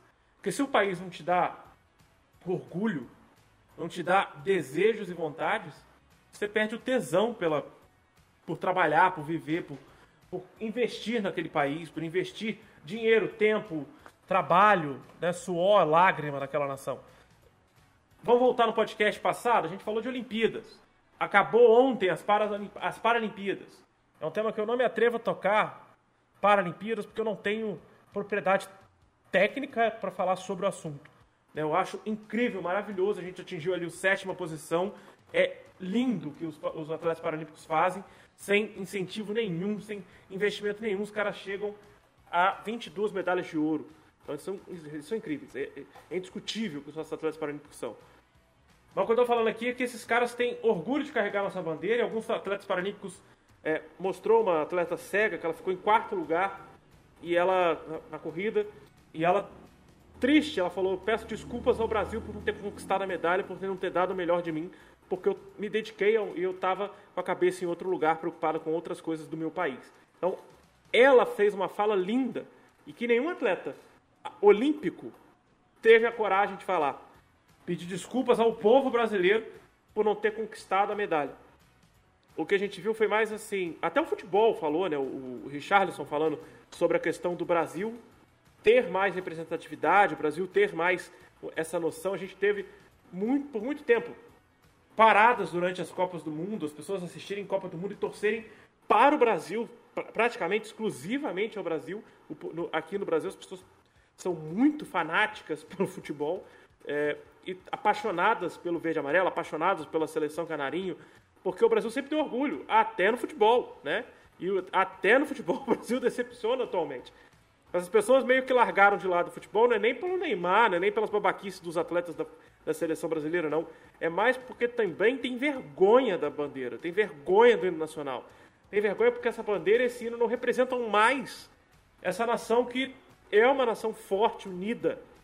E essa união, essa fortaleza, essa, essas lutas foram sendo substituídas ao longo do tempo por um ódio, por uma. Sabe, por, uma, por algumas questões terríveis, assombrosas, nos últimos anos, inclusive, nas últimas semanas, inclusive.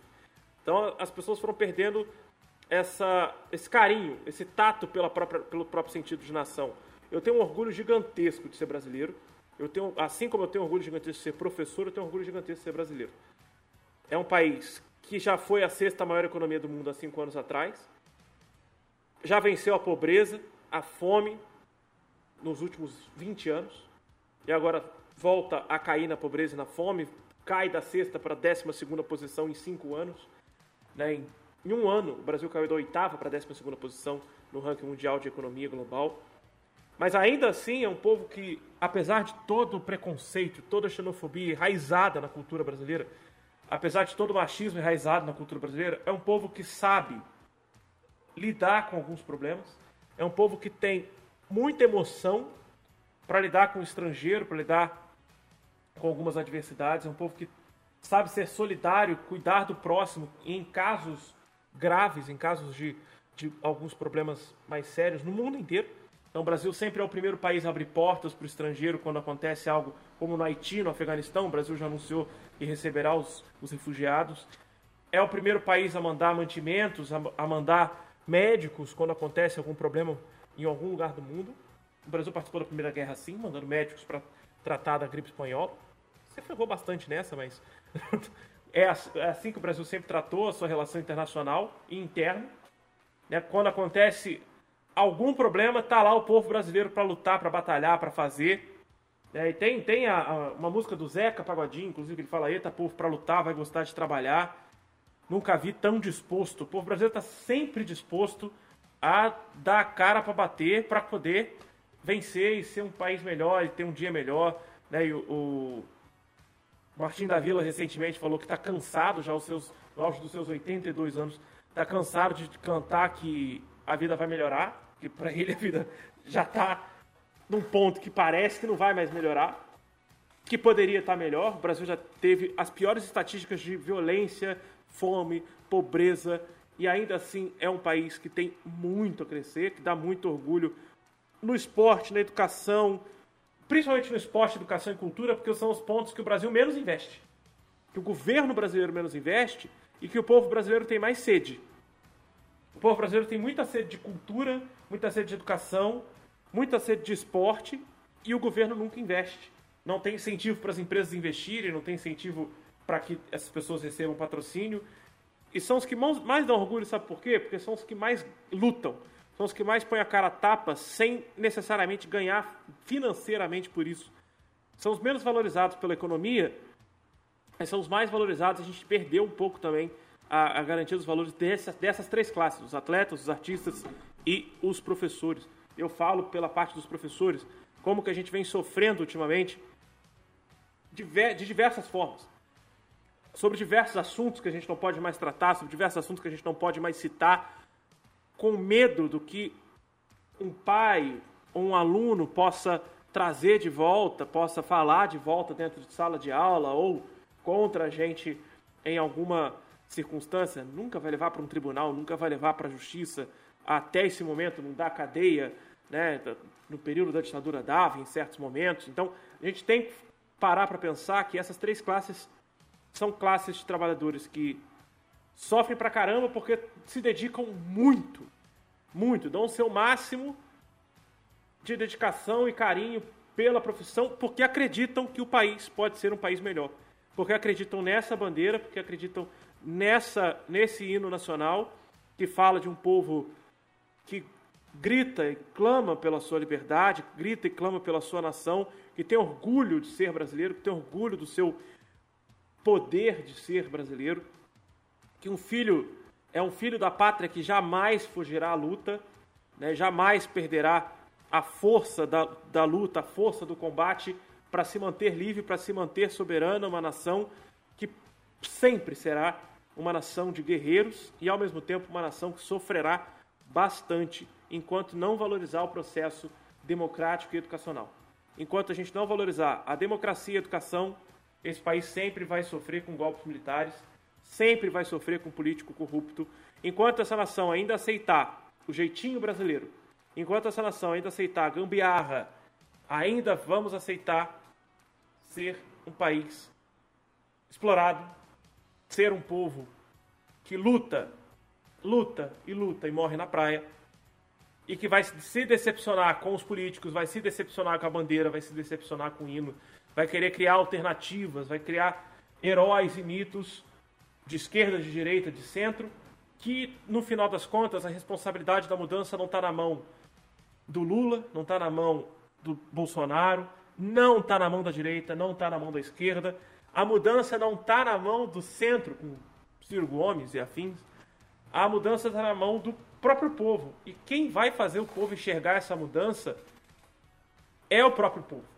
Só o povo pode entender que não é a esquerda que quer transformar a bandeira em vermelha, não é a direita que quer ser defensora da bandeira, não é a corrupção não é exclusiva da esquerda ou não é exclusiva dos neoliberais como Fernando Henrique Cardoso.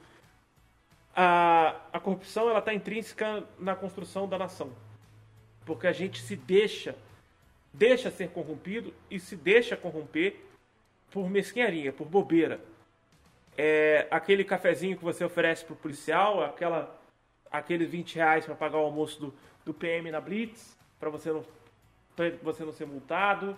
É aquele jeitinho de tampar a placa, virar a placa na hora de passar no radar. É aquele jeito de chegar no médico e dar uma carteirada, como eu vi agora durante a vacinação. Uma das coisas mais ridículas que eu já vi na vida num postinho de saúde. Um senhor chegar às 8 horas da manhã, quando começou a vacinação, Fala, aqui, aqui um parceiro meu, parceiro meu falou que vacinação antecipou aí, pô. Antecipou, antecipou a vacinação, pô. Aquele jeito malandro carioca de falar. Você sabe como é que é, né? Esse parceiro meu aí é, é suplente de vereador. Pô, o parceiro dele é suplente de vereador. E o cara meteu essa carteirada para tentar ser vacinado. Era o dia dele de vacinar. Era só ele falar, olha, minha vacinação tá aqui marcado que é para hoje, é isso mesmo? Que eu vi no vi, né, algum amigo meu falou que a vacinação era hoje. Tá certo? Vê aí para mim minha carteirinha de vacinação se tá, tá correto. Não, o cara já mandou essa. Não, que meu amigo, meu parceiro é suplente de vereador, então eu quero ser vacinado mais rápido possível, porque ele é suplente de vereador. Aí a moça falou, não, a gente vai vacinar essa data, é isso mesmo.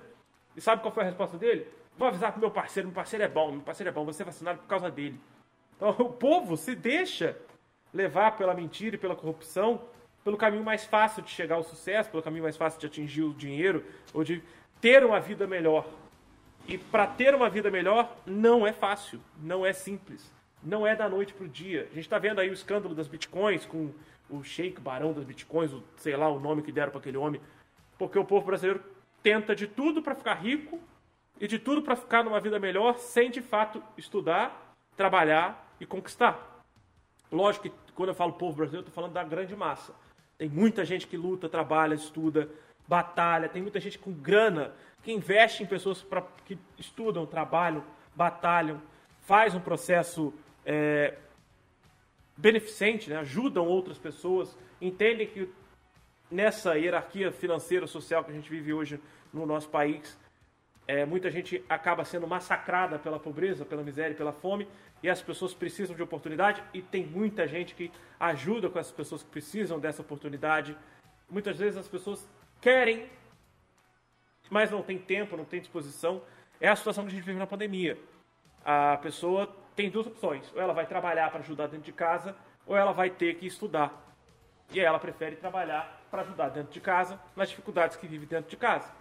Cada dia mais a gente vive o um aumento do preço dos alimentos, dos combustíveis, né, do, do gás. A gente está vendo aí pessoas que estão morrendo dentro de casa que estão usando querosene para fazer comida, estão usando etanol para fazer comida porque não tem dinheiro para comprar gás. É, tem gente vendendo carro, deixando. Bom, muitas pessoas desempregadas acabam usando o carro que tem em casa, ou aproveitando para alugar um carro para fazer Uber, fazendo, virar motorista de 99, Uber, e acaba abandonando agora por causa do preço do combustível elevado. Então, nós estamos vivendo um retrocesso econômico que está retrocedendo o pensamento da nossa população. A gente está perdendo a noção de cidadania, a gente está perdendo a noção de sociedade, a gente está perdendo a noção de nação por causa de um processo corrupto na nossa política, que nós deixamos acontecer. O povo brasileiro deixou acontecer.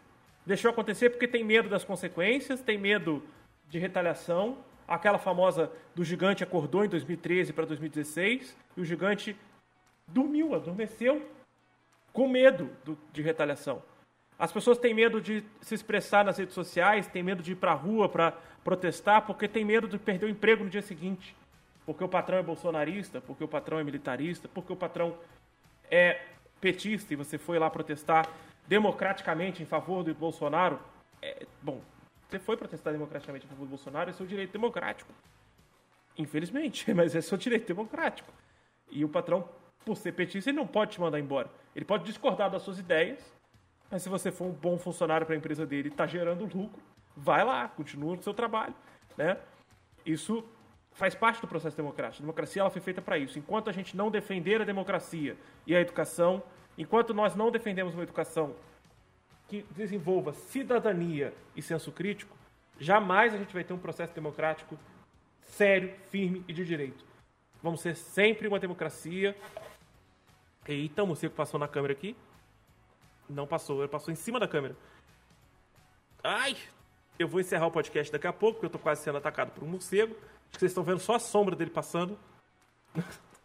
Rapidamente. Ele tá passando em cima da minha cabeça. Ah, caraca!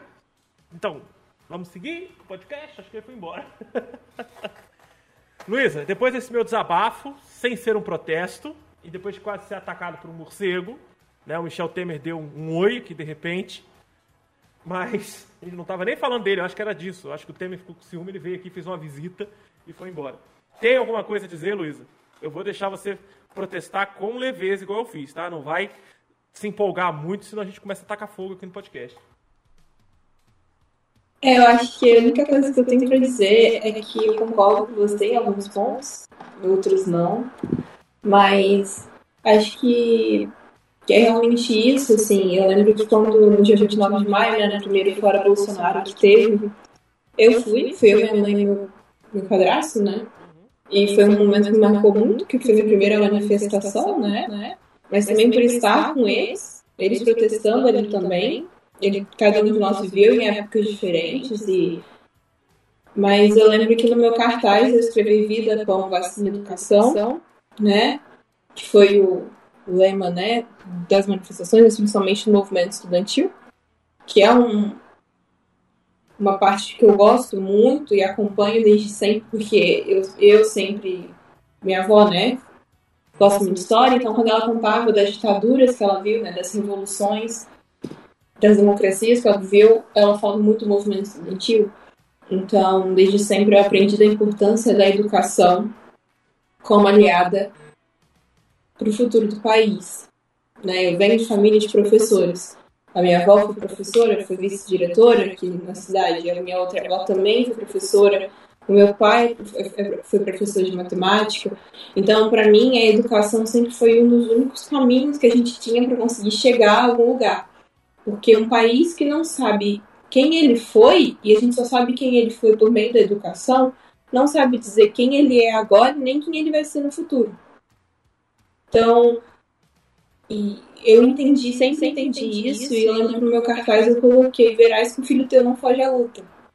Porque realmente não tem para onde você fugir. Ao mesmo tempo em que eu hoje me sinto muito triste, às vezes, por, tá, por ver que eu talvez não tenha tanta perspectiva né, de vida com as medidas que o atual governo vem aprovando, não só na questão da educação, né, obviamente, mas na questão, enfim, legislativa, é, eu fico pensando, é muito pensativo isso, é uma coisa que eu vejo muito das pessoas da minha idade, é o que, que vai sobrar para a gente lutar, né?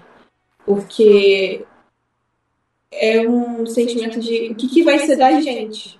Porque existem decisões que não dependem só de mim, mas que dependem de outras pessoas que deveriam entender e pensar na, em mim, né? Na, na, galera da minha idade. O que, que eles vão herdar do nosso país, né? Mas ao mesmo tempo, eu sei que parte disso é o meu esforço.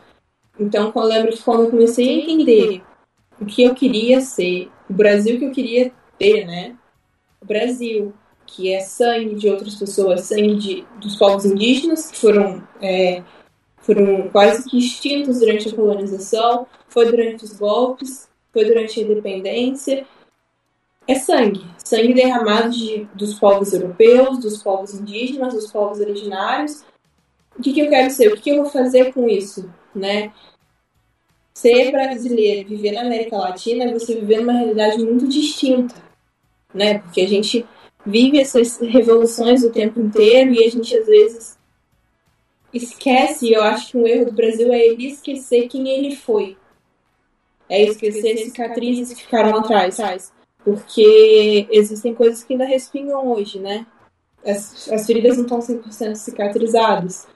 Até porque as revoluções que a gente já passou e os golpes que a gente já passou, é, não teve tempo né, do processo democrático. Por exemplo, o fim da ditadura militar, até hoje, a gente não teve um tempo para firmar o processo democrático.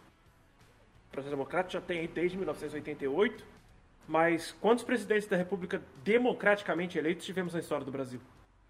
Democraticamente eleitos, tá? Sem passar pelo voto censitário, sem o voto do cabresto, democraticamente eleitos, a gente conta nos dedos de dos dedos da mão, né? São sete presidentes eleitos democraticamente. No, no período de 88 para cá, no, no, no, Brasil República moderno, nós temos Collor, Fernando Henrique, Lula, Dilma e Bolsonaro. São só cinco. E, e, a gente sofreu um golpe, né, recente, né, na questão do impeachment da Dilma. É, sim. Independente, assim, não estou aqui dizendo que está certo ou errado, não. Mas a forma como foi, como foi feita as coisas já foi também, já abalou muito a democracia e a instituição do Estado de Direito. Né? Exatamente. É, é, começa. É, o que é o Bolsonaro hoje começa com o impeachment da Dilma ah, lá atrás. Como foi formulado o impeachment Inclusive, tem aquele documentário da da Netflix de Democracia em Vertigem, eu sempre tive uma opinião muito particular sobre o impeachment da Dilma. Não vou falar aqui para não estragar a surpresa do documentário. Você já viu, né? Não, não. Eu vou fazer o podcast com você sobre ele também. Relaxa. Deixa não, é porque, é porque senão você vai entender o que eu vou falar. Mas eu acho que ali mostra muito bem o teatro que teve por trás porque além do interesse político, teve um teatro por trás muito grande. É, eu, eu, e isso também é uma coisa assustadora, porque é, eu era muito nova, né? Eu sou de 2004. Eu tinha, eu tinha 9 anos. 9, 9, 10 anos. Por aí. E ver aquilo me abalou muito. Porque e hoje, quando eu analiso, né, depois de estudar muitas coisas, inclusive acerca da Constituição, você fica pensando: a gente é um circo. Uhum.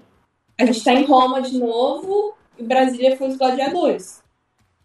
Porque a política brasileira é isso. Parece que eles fazem um circo ali para a gente assistir pegar fogo e eles estão fazendo as coisas dele debaixo dos panos. Exatamente.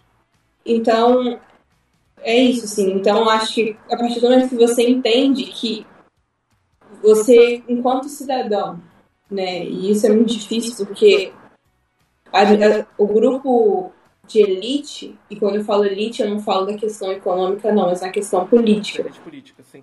É, a elite política, ela não quer que o povo saiba que um plebiscito tem tanto valor quanto uma sessão do Congresso, por exemplo, pela nossa Constituição. Uhum.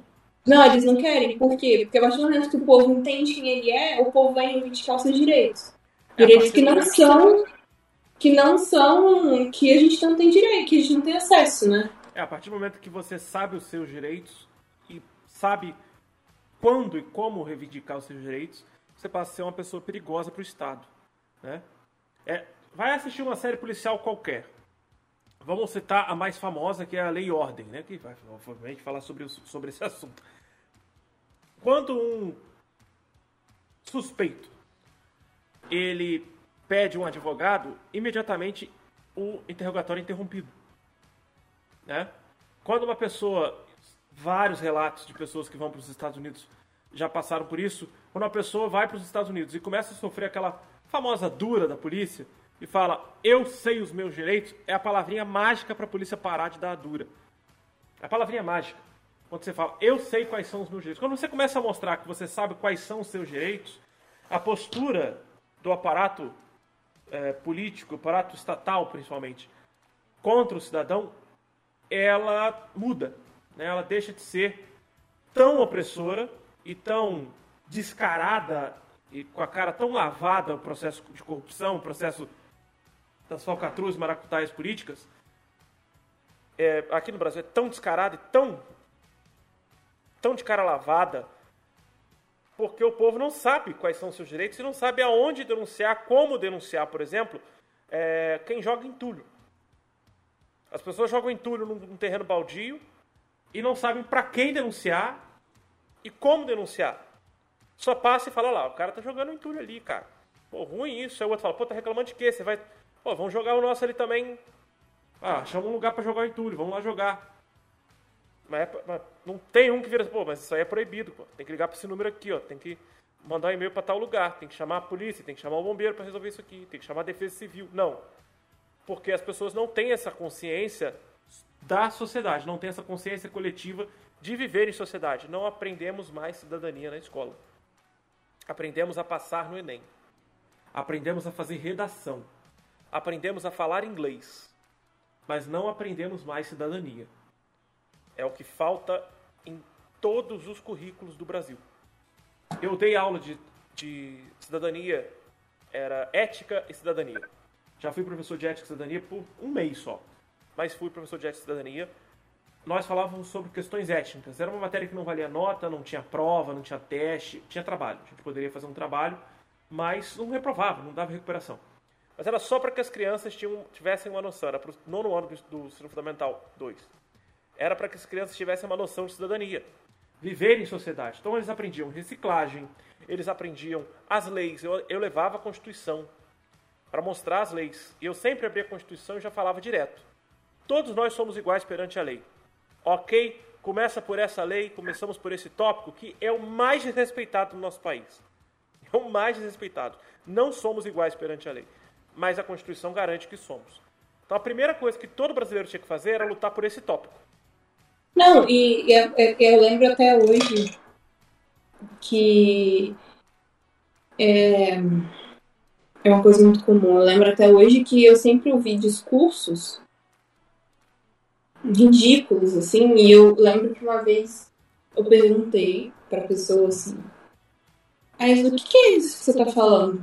Porque não é isso que tá escrito pelo cara que inventou, sabe? No caso foi comunismo, mas estou dando só exemplo. Tipo, a pessoa não sabe, a pessoa ela ouve aquilo e ela reproduz sem entender o que está ali por trás. Eu lembro que até hoje tem pessoas que, quando eu falo que a nossa Constituição, que é a Constituição de 1988, a Constituição Cidadã, foi uma das mais elogiadas no mundo, as pessoas ficam surpresas. E isso, para mim, me traz um orgulho enorme. Porque a gente veio de uma ditadura militar, né, civil-militar, enorme, que foi extremamente cruel. E, inclusive, aqui em casa brigam muito comigo, porque eu falo que tem um pouco de preconceito. Preconceito não, né? Eu não gosto muito da parte militar, né? Não gosto muito dos militares. E nem da polícia militar. Porque, assim, a gente, eu estudei como foi, foi, a formação e a criação da polícia militar. Eu já não gosto, mas... E eu falo assim, eu sei, vó. Minha avó fala muito isso pra mim mas não tem nada que justifique a violência que os militares cometeram. Nada no mundo me diz que aquilo teve, aquilo tem uma explicação. Então, quando você sai de um período daquele, né? Principalmente quem era professor, quem era professor sofreu muito no período militar, né? Principalmente da área de, de humanos. Os estudantes também, as graduações das faculdades também, sofreram muito. Inclusive, eu adoro ouvir né, as pessoas mais velhas contando né, da época, como que foi estudar, a questão dos ratos, né, como eles chamavam as pessoas que eram infiltradas. Isso é uma coisa muito legal de você se escutar, as pessoas mais velhas. É, a gente saiu de um período que foi tipo, muito escuro e a gente vem para uma, uma Constituição que foi elogiada no mundo inteiro e que teria tudo tudo para a gente ser um dos países onde a gente teria as melhores legislações do mundo. Mas a gente é tão preso, tão enraizado num sistema um sistema colonial, como se a gente ainda tivesse preso a tudo aquilo que veio acontecendo de antes desses períodos, né? Então, desde, desde a independência, desde a, algumas tradições culturais que ainda existem, que a gente acaba limitando nós mesmos e limitando quando reproduz esse discurso pessoas que às vezes não têm noção disso. Uhum. Né? Então, acho que é isso que eu tinha pra falar. É exatamente assim que eu queria que esse episódio fosse. A gente falasse sobre a história da independência, sobre os nossos símbolos nacionais, sobre o orgulho que a gente tem em ser brasileiro, de ser do Brasil, orgulho de ser do povo brasileiro, é... de sermos diferentes, apesar de fisicamente Luiz e eu sermos um pouco parecidos, somos muito diferentes. Apesar de termos um pensamento semelhante, somos diferentes. Mas a questão toda é que, no fim das contas, a bandeira do Brasil não é de político nenhum. O 7 de setembro é para comemorar um dos eventos mais importantes da nossa história, que é sermos um país, sermos uma nação, sermos independentes, sermos o, o o maior país da América Latina, economicamente é, e estruturalmente falando, dentre nós e os Estados Unidos no segundo reinado, dentre nós e os Estados Unidos éramos as duas maiores potências da América no segundo reinado, e a gente perde muito dessa capacidade depois da Primeira Guerra Mundial, claro, também. Não é só o papel da República, mas a Primeira Guerra também contribui para que a economia americana e da Europa cresça absurdamente.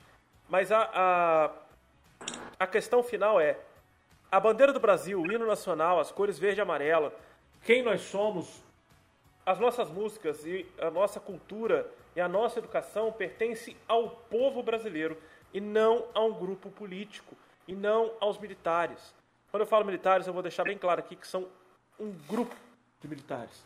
Não são todos militares que são golpistas, não são todos militares que são a favor do Bolsonaro. Eu tenho amigos militares, eu tenho familiares na Polícia Militar e nas Forças Armadas, na Aeronáutica, no Exército, na Marinha. Já tive amigos fuzileiros navais que são apaixonadíssimos pelo Brasil, apaixonadíssimos pelas forças militares e são completamente contrários a, ao processo ditatorial e ao que é pregado pela presidência da República na atualidade. Eles são focados no que a própria Constituição garante a eles. Eles são garantidores da paz dentro da Constituição. Uma coisa que vale lembrar aqui, e só para deixar bem claro, isso funciona nos Estados Unidos e eu não sei se funcionaria no Brasil. Nos Estados Unidos, o exército americano é proibido de ter qualquer atividade nos Estados Unidos. A CIA não pode ter nenhuma ação nos Estados Unidos. Se tem um grupo terrorista nos Estados Unidos, quem vai investigar é o FBI, a famosa Polícia Federal Americana. A CIA não pode ter missões dentro dos Estados Unidos. O Pentágono não tem missões dentro dos Estados Unidos, tá? O exército americano não pode atuar nos Estados Unidos para nada, para absolutamente nada. Aqui no Brasil, o exército brasileiro ele vai ser acionado para fazer segurança pública, para fazer policiamento, para fazer escolta de prisioneiro quando vai para as eleições, para fazer escolta de urna eletrônica, para subir favela, Exército, Marinha Aeronáutica. Eles são acionados para fazer desfiles de tanques em favor ao presidente. Então tem coisas que aqui no Brasil são enraizadas culturalmente devido ao nosso processo histórico, como a Luiz havia falado. Mas que constitucionalmente não proíbe o nosso exército de fazer isso, tá? Mas, Mas que, é, que é uma coisa, uma coisa boa de se lembrar, eu falo, eu falo que eu tenho essa questão com os militares, mas é mais pela instituição do que com as pessoas. Não quero, não quero deixar isso mal dito, assim. Mas é uma coisa, eu não sei se vocês lembram disso, a galera que tá escutando. Não nem se você lembra disso, Jasmine. Quando o presidente se pronunciou e disse assim: ah, que quem decide se a gente vai viver um processo democrático é as Forças Armadas. Não sei se você lembra dessa declaração polêmica. Não, e aí nisso. E aí nisso.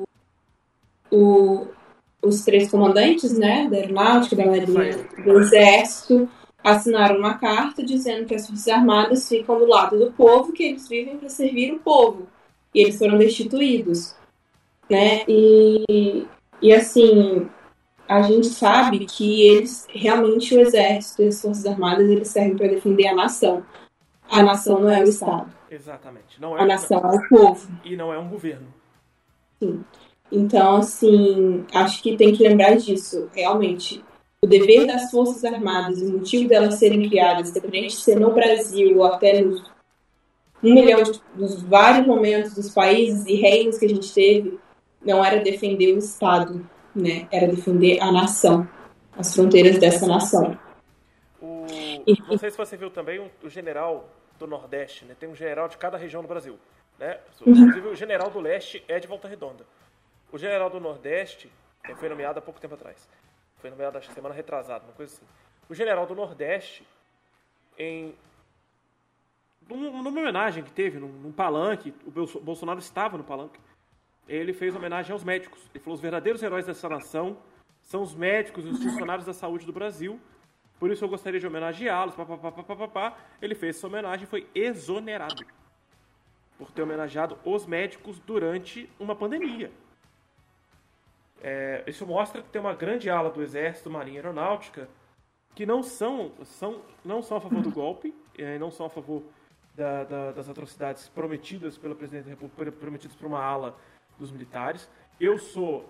É, eu nunca fui militar, mas eu me identifiquei com as Forças Armadas por um momento na minha vida, e quando foi, quando foi o momento mais importante para todo jovem que está acompanhando a gente. Homem, né? aos 18 anos, ter que fazer o alistamento obrigatório. O alistamento hoje é por aplicativo, mas eu fiz numa junta militar. E na época eu não poderia servir de forma alguma, que eu estava operado e tudo mais. E eu fui conversar com o capitão responsável, era um tenente. Fui conversar com o tenente responsável pela junta. Ele falou: não, o capitão vai resolver. No dia lá do exame, você fala com o capitão. No dia do exame, o capitão ele falou uma coisa simples e clara: vocês podem servir o Brasil, vocês estão aqui porque vocês são obrigados a estar aqui. E vocês podem servir o Brasil de, de várias formas. Você pode ser um engenheiro, um médico, um professor, principalmente um professor, que vai fará toda a diferença para a nossa nação. Forma todo um país.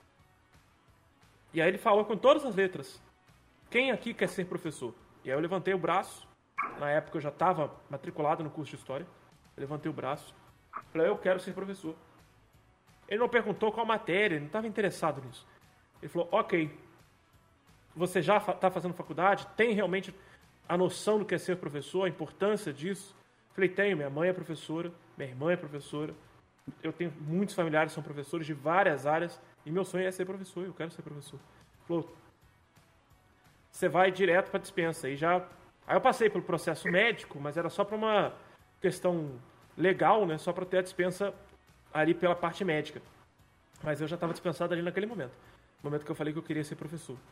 E o pessoal que falou que queria ser médico, o pessoal que falou que queria ser é, alguma coisa que, do discurso que ele tinha feito antes, né, engenheiro, médico e tudo mais, falou: vocês podem contribuir com o país da forma que vocês usarem a, o seu sentido é, de trabalho, de mão de obra, para melhorar o Brasil.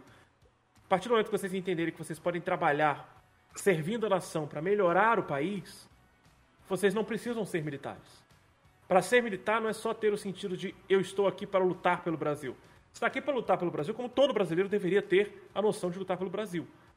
Mas você pode ser militar se você quiser ser militar. Você não está aqui para ser obrigatoriamente militar. Né, a MAN, naquela época, pegava 900 meninos de todo o sul fluminense. Tá? Nós éramos. Só naquela bateria que eu estava, tinham 200. Né? Tinham baterias todos os dias. É na época da gripe suína, acabei nem fazendo o juramento da bandeira e tudo mais. Mas eu queria ser da Marinha como professor, professor de história da Marinha. Tem concurso técnico. Mas hoje eu não tenho mais idade para isso. Mas a, a, questão é que os militares, as instituições militares, elas em, é, é o contrário do que você falou para mim. Você falou que você não, não é contra as pessoas, mas é contra as instituições. Eu, na verdade, sou a favor das instituições, mas sou contra as pessoas que estão dentro dela, defendendo o contrário do que a instituição prega para essas instituições. Assim, as pessoas que estão lá dentro, que eu falei que são da minha família, que são amigos e tudo mais, eu tenho alguns que são até bolsonaristas, mas que eu tenho certeza absoluta que não defendem um golpe, porque eu já conversei sobre isso com eles, que tem, tem essa ala, inclusive, que eu ainda não consegui entender, as pessoas que ainda são bolsonaristas nessa altura do campeonato, mas não são a favor do golpe, até agora na minha cabeça não fez um sentido, mas tem gente ainda assim nessa, nesse... São aquelas pessoas que vão pular do barco daqui a pouco, mas, são, são, mas tem ainda.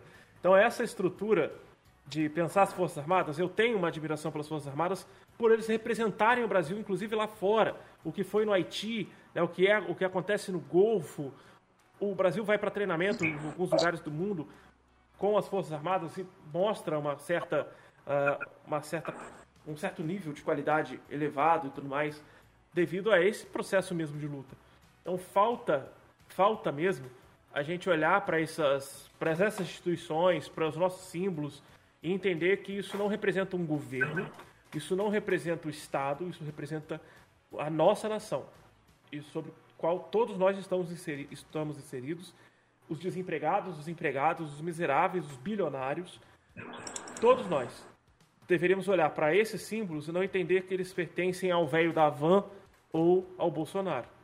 É, é entender que no fim das contas, no fim das contas, quem vai sofrer todas as consequências, no final é o povo. No final é o povo. Né? O ministro mandar desligar ferro, é, ar-condicionado, chuveiro elétrico, para economizar enquanto eles gastam tudo que possam gastar, tudo que eles podem gastar. Então, é meio olhar para a classe política e se decepcionar com a nação. É isso é uma coisa que eu estou agora lutando dentro de mim e com quem eu gosto para não acontecer mais. Olhar para a classe política e se decepcionar com a classe política e olhar para o povo e falar: olha, eu, a gente está decepcionado com a classe política por culpa nossa. Vamos prestar atenção na próxima vez que a gente for votar, da próxima, no próximo candidato que aparecer, e pesquisar bem o que ele está propondo, se ele está propondo alguma coisa, se ele está propondo algo milagroso que ele não pode fazer em quatro anos, ou que foge do que ele legis, na legislação diz que ele pode fazer. É o cara falar que vai mudar, vai fazer acontecer, mas legalmente lá na Constituição ele não pode fazer aquilo. Ou ele fala que vai aprovar 500 milhões de coisas que não tem tempo viável em quatro anos para ele aplicar, não tem verba no país para isso, ele não tem aliados no Congresso para aprovar isso. Então, é estudar. E o povo brasileiro tem que aprender a estudar. O povo brasileiro tem que aprender a valorizar a educação de verdade. Não valorizar a educação e falar, ah, professor, tadinho professor, né? ficar com pena do professor, aí achar que isso é valorizar a educação. Valorizar o processo educativo no sentido democrático. Entender que dentro de uma escola podem existir diversas situações, inclusive de pessoas com qualquer tipo de deficiência, e não entender, entender que elas não são anormais, entender que elas são inseridas na sociedade e que elas são brasileiros normais como qualquer outro, que elas passam por dificuldades mais do que um brasileiro com todas as suas capacidades físicas e mentais e que ela luta como qualquer outro brasileiro. E que as pessoas não são estranhos ou aberrações que devem viver fora da sociedade, isolados em um canto, em escolas especiais. É, é, é a fala do ministro da Educação. Então, essa crítica geral ao, ao que está acontecendo no Brasil hoje é entender que amanhã, 7 de setembro de 2021, é o dia para a gente comemorar os, 90, os 199 anos da nossa independência em relação a Portugal, os 199 anos que o Brasil se tornou um país independente, uma nação, um país por volta do verde e amarelo, mesmo que na época do Império, um país que passou a reconhecer um ao outro como sendo brasileiro. E não é amanhã o dia para lutar pelo Bolsonaro. Amanhã não é o dia para lutar pelo bolsonarismo. Amanhã não é o dia para lutar pelo governo. Amanhã é o dia para lutar e protestar em prol da nossa independência, em prol da nossa educação, da nossa sociedade, da nossa cultura e, por que não, da nossa economia. Dos miseráveis, das pessoas que estão morrendo de fome, das pessoas que saem para lutar e trabalhar todos os dias para conseguir pagar todas as contas e não sobrar um centavo.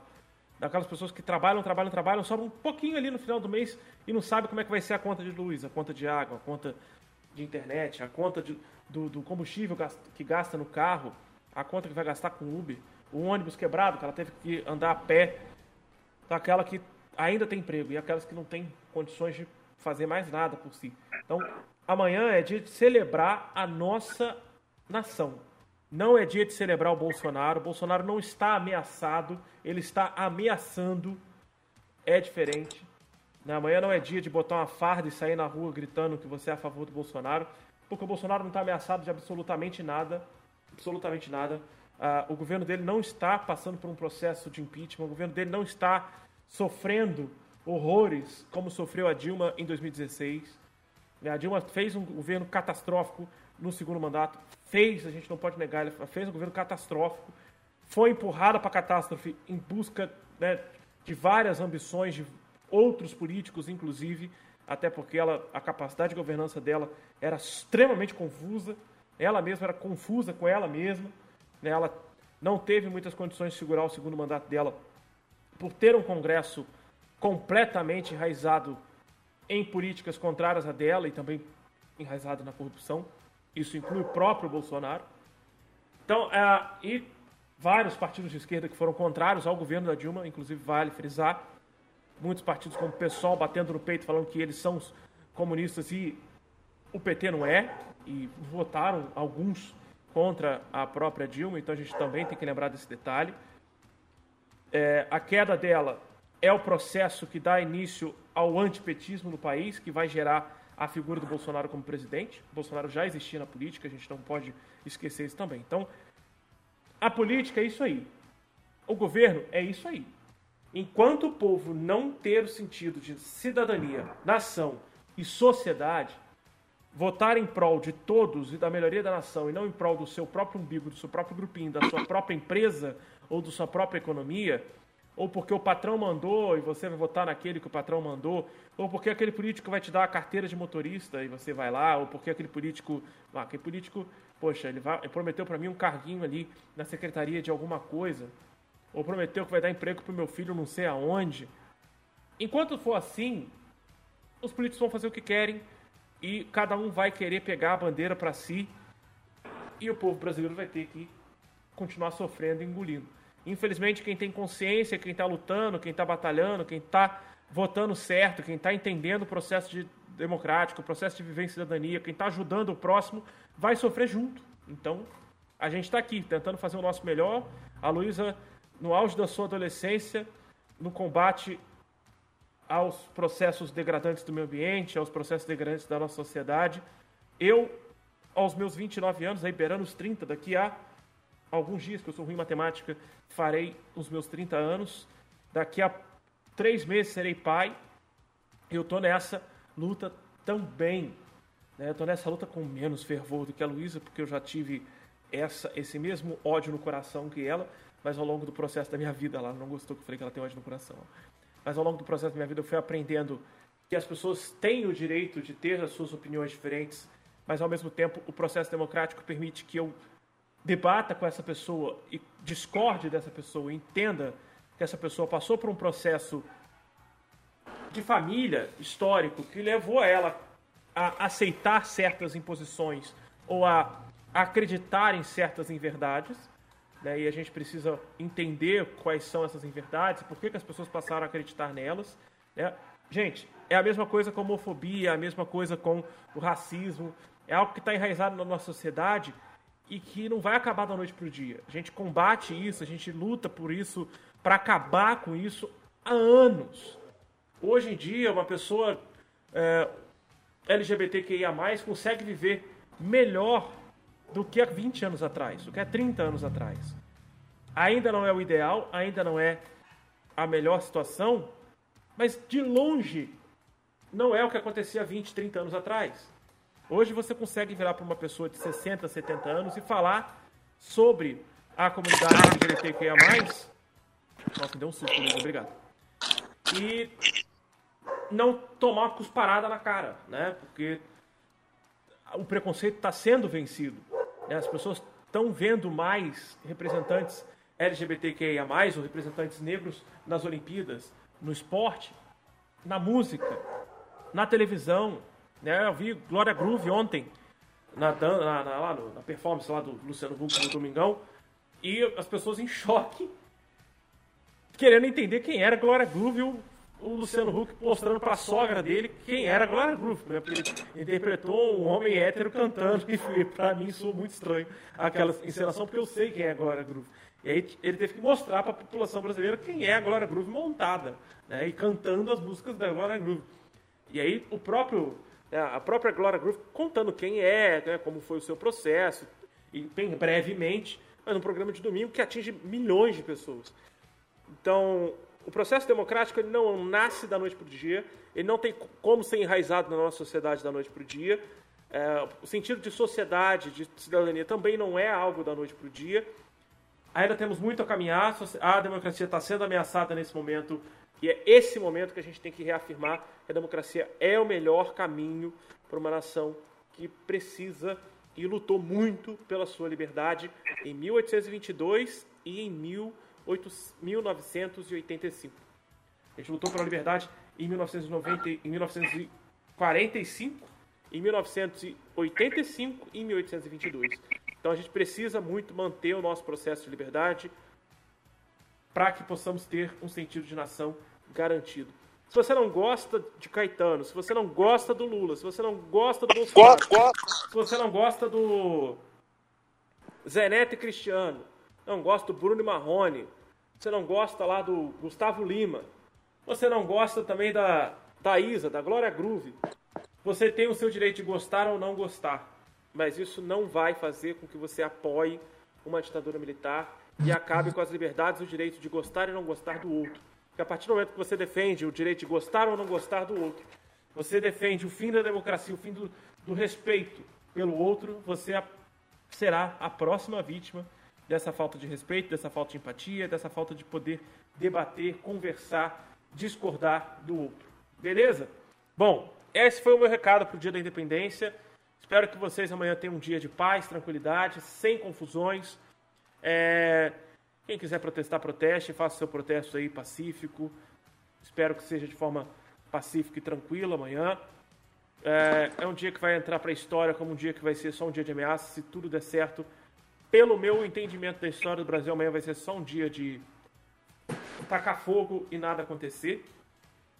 Pelo que o Bolsonaro mostrou até agora, ele vai arregar, Espero eu que sim, se ele não arregar. Acho que o Bolsonaro não estava esperando, esperando que a população, né, que é, é contra, ou que não concorda com as atitudes dele, tivesse a reação de ir às ruas também. E a maioria, né, das pessoas são a população jovem do, do país, né? Então, junto do protesto da manhã contra, vai ter o protesto dos caminhoneiros, que tem a ver com o preço da gasolina, e tem o protesto da área da saúde, né? que a área da saúde está aguentando o escárnio que ele vem tendo, e eu digo isso que eu sou da família, família de médicos, né? Esse escárnio que ele vem tendo não só com os profissionais da saúde, mas com as vítimas, né, e com as famílias que perderam algum ente querido por Covid, é uma coisa que, assim, é muito, é muito irreal de se acreditar. Mas, então, tem esses três protestos, né, quatro com as pessoas que são a favor, né, então, isso eu acho que ele não vai não esperaria essa reação das pessoas, né, da população. eu acho que ele também entendia que os militares todos estavam do lado dele. E ele tomou um sustinho quando ele percebeu que não eram todos. Inclusive, não sei se você viu, mas que alguns 26 ministros ex, 26 ex-ministros e presidentes, né? No caso, assinaram uma carta para ele dizendo que que ele está estimulando um golpe, que não sei lá o que, mas que ele não vai conseguir. Uhum. A ameaça da democracia não vai não vai adiantar porque o povo não quer isso. Se o povo não quer. Todos os ex-presidentes, tirando a Dilma, foram é, ao encontro dos generais, brigadeiros e almirantes para entender o que está acontecendo e se eles estão apoiando. Todos falaram que não, não tem apoio algum, pelo menos do alto escalão das Forças Armadas, mas que o medo está na mão das forças policiais. Que polícias militares de alguns estados, como a gente viu, por exemplo, uma professora de Fundamental 1 falar contra Bolsonaro e ser retirada, suspensa da escola, e no dia seguinte ter um helicóptero da Polícia Militar em cima da escola com a bandeira do Brasil tremulando. Como se ela não fosse brasileira ao criticar o governo, ao falar mal do presidente. Que é um governo que não vem estimulando e nem criando políticas públicas a favor dos profissionais não, a gente tem que São pensar, professores. A gente tem que pensar Sim. que Gabriel, o pensador, criou uma música Hoje eu tô feliz, matei o presidente. Tá? Contra o Collor. Em 1990, ele cria essa música. E a música é basicamente essa. Hoje eu tô feliz, matei o presidente. Cara, ele falou isso anunciando como se ele tivesse matado. Deu uma confusão do caramba, óbvio, na época. Mas não foi isso. Entendeu? Não, não, não foi polícia atrás dele, é, é, ele foi preso, helicópteros da polícia sobrevoando o Rio de Janeiro com a bandeira do Brasil. Ele falou mal do presidente. Falar mal do presidente, falar mal de político é esporte nacional, inclusive. O brasileiro fala mal do político sem saber o porquê que está falando mal também. A gente fala mal sem saber o porquê que está falando mal. Basta. Você fala mal um dia, concorda no outro, vai ver uma sessão da Câmara e você concorda com o posicionamento dele. É mais ou menos isso. É isso aí. Mas isso também faz parte do processo democrático, né? Exatamente. Então, é isso que eu queria deixar de recado para todo mundo, tá? Então, façam com calma. Vão ter algumas pessoas que vão fazer os seus protestos. Eu não vou falar quais são as formas que serão de protesto. Tem gente que vai pra rua, tem gente que vai ficar em casa. Mas façam isso de forma pacífica, tranquila, para não dar confusão, tá? É, defendam sempre o nosso país, a liberdade, a democracia e a nossa Constituição, como a Luísa já lembrou, é a Constituição cidadã, é a mais cidadã, é mais cidadã, fica difícil, né? Mas é a, é, a, é a Constituição que mais pensa no povo e na cidadania no mundo inteiro. Né? Quando se pensa em direitos humanos, se pensa na Constituição brasileira, tecnicamente falando, na leitura do texto. Na prática, a gente sabe que a coisa muda um pouco de figura, né? mas, como eu falei, a, a lei não é igual para todos, mas a Constituição garante que é. E é uma coisa que tinha que ser ensinada em todos os níveis escolares, para que todos lutassem por essa lei igual para todos, independente da sua situação financeira ou política. Tem que ser igual para todos, tá? Ou do seu tom de pele, ou da sua opção sexual, ou da sua, né, da sua, da sua vontade, do seu, da sua origem, da origem da sua família. A lei é igual para todos, tá? Então fica aí o meu recado, o recado da Luísa também. Obrigado a todo mundo que assistiu até aqui, ouviu o podcast até esse momento. É, a Luísa está bem brasileira hoje, com a sua roupa verde florida. Eu não, eu tô de uniforme porque eu quis exibir o uniforme hoje. Né, que, tô esperando o meu, tá? Da Luísa já está encomendado, chega semana que vem ou na outra, depende da, do feriado, né? Porque o feriado quebrou ali as entregas. E é isso, pessoal. É, se vocês têm alguma coisa a contribuir, Pedro Morelli, se ficou até aqui, pode mandar aí a sua sugestão, ideia, e, e crítica. Uriki, pode mandar também, pode falar o que você tiver necessidade de falar nesse episódio. E a Duda, aí, amiga da fã da Luísa, ela vai também aí comentar depois, eu tenho certeza, com a Luísa em off. E a Luísa, qualquer coisa que você tenha também a contribuir sobre esse episódio depois, pode me falar que a gente está sempre à disposição. Vou já adiantar que o episódio da semana dessa semana agora, né, que a gente vai ter um outro sexta-feira, ele vai ser dedicado ao 11 de setembro. Porque sexta-feira, dia 10 de setembro, né, no dia seguinte, teremos a, a memória dos 20 anos do atentado às Torres Gêmeas. Então, falaremos sobre o 11 de setembro, ao invés de falarmos sobre o Afeganistão, que estava na programação, né, por causa das várias situações, a gente vai jogar o Afeganistão mais para frente. Por isso, a gente vai falar sobre o 11 de setembro, no dia 10 de setembro, nessa semana. Na semana seguinte, finalmente falaremos sobre meio ambiente com a Luísa. E aí sim, na outra eu entro com o Afeganistão, eu, Luísa e Milena. Ah, show de bola? Olha, fomos longe hoje, mas eu precisava passar esse recado para lembrar vocês qual é a verdadeira história da independência do Brasil. Acho que muita gente já esqueceu. E até mais. Tchau, tchau, Luísa. Pode dar um Tchau, gente. Até mais. Até mais.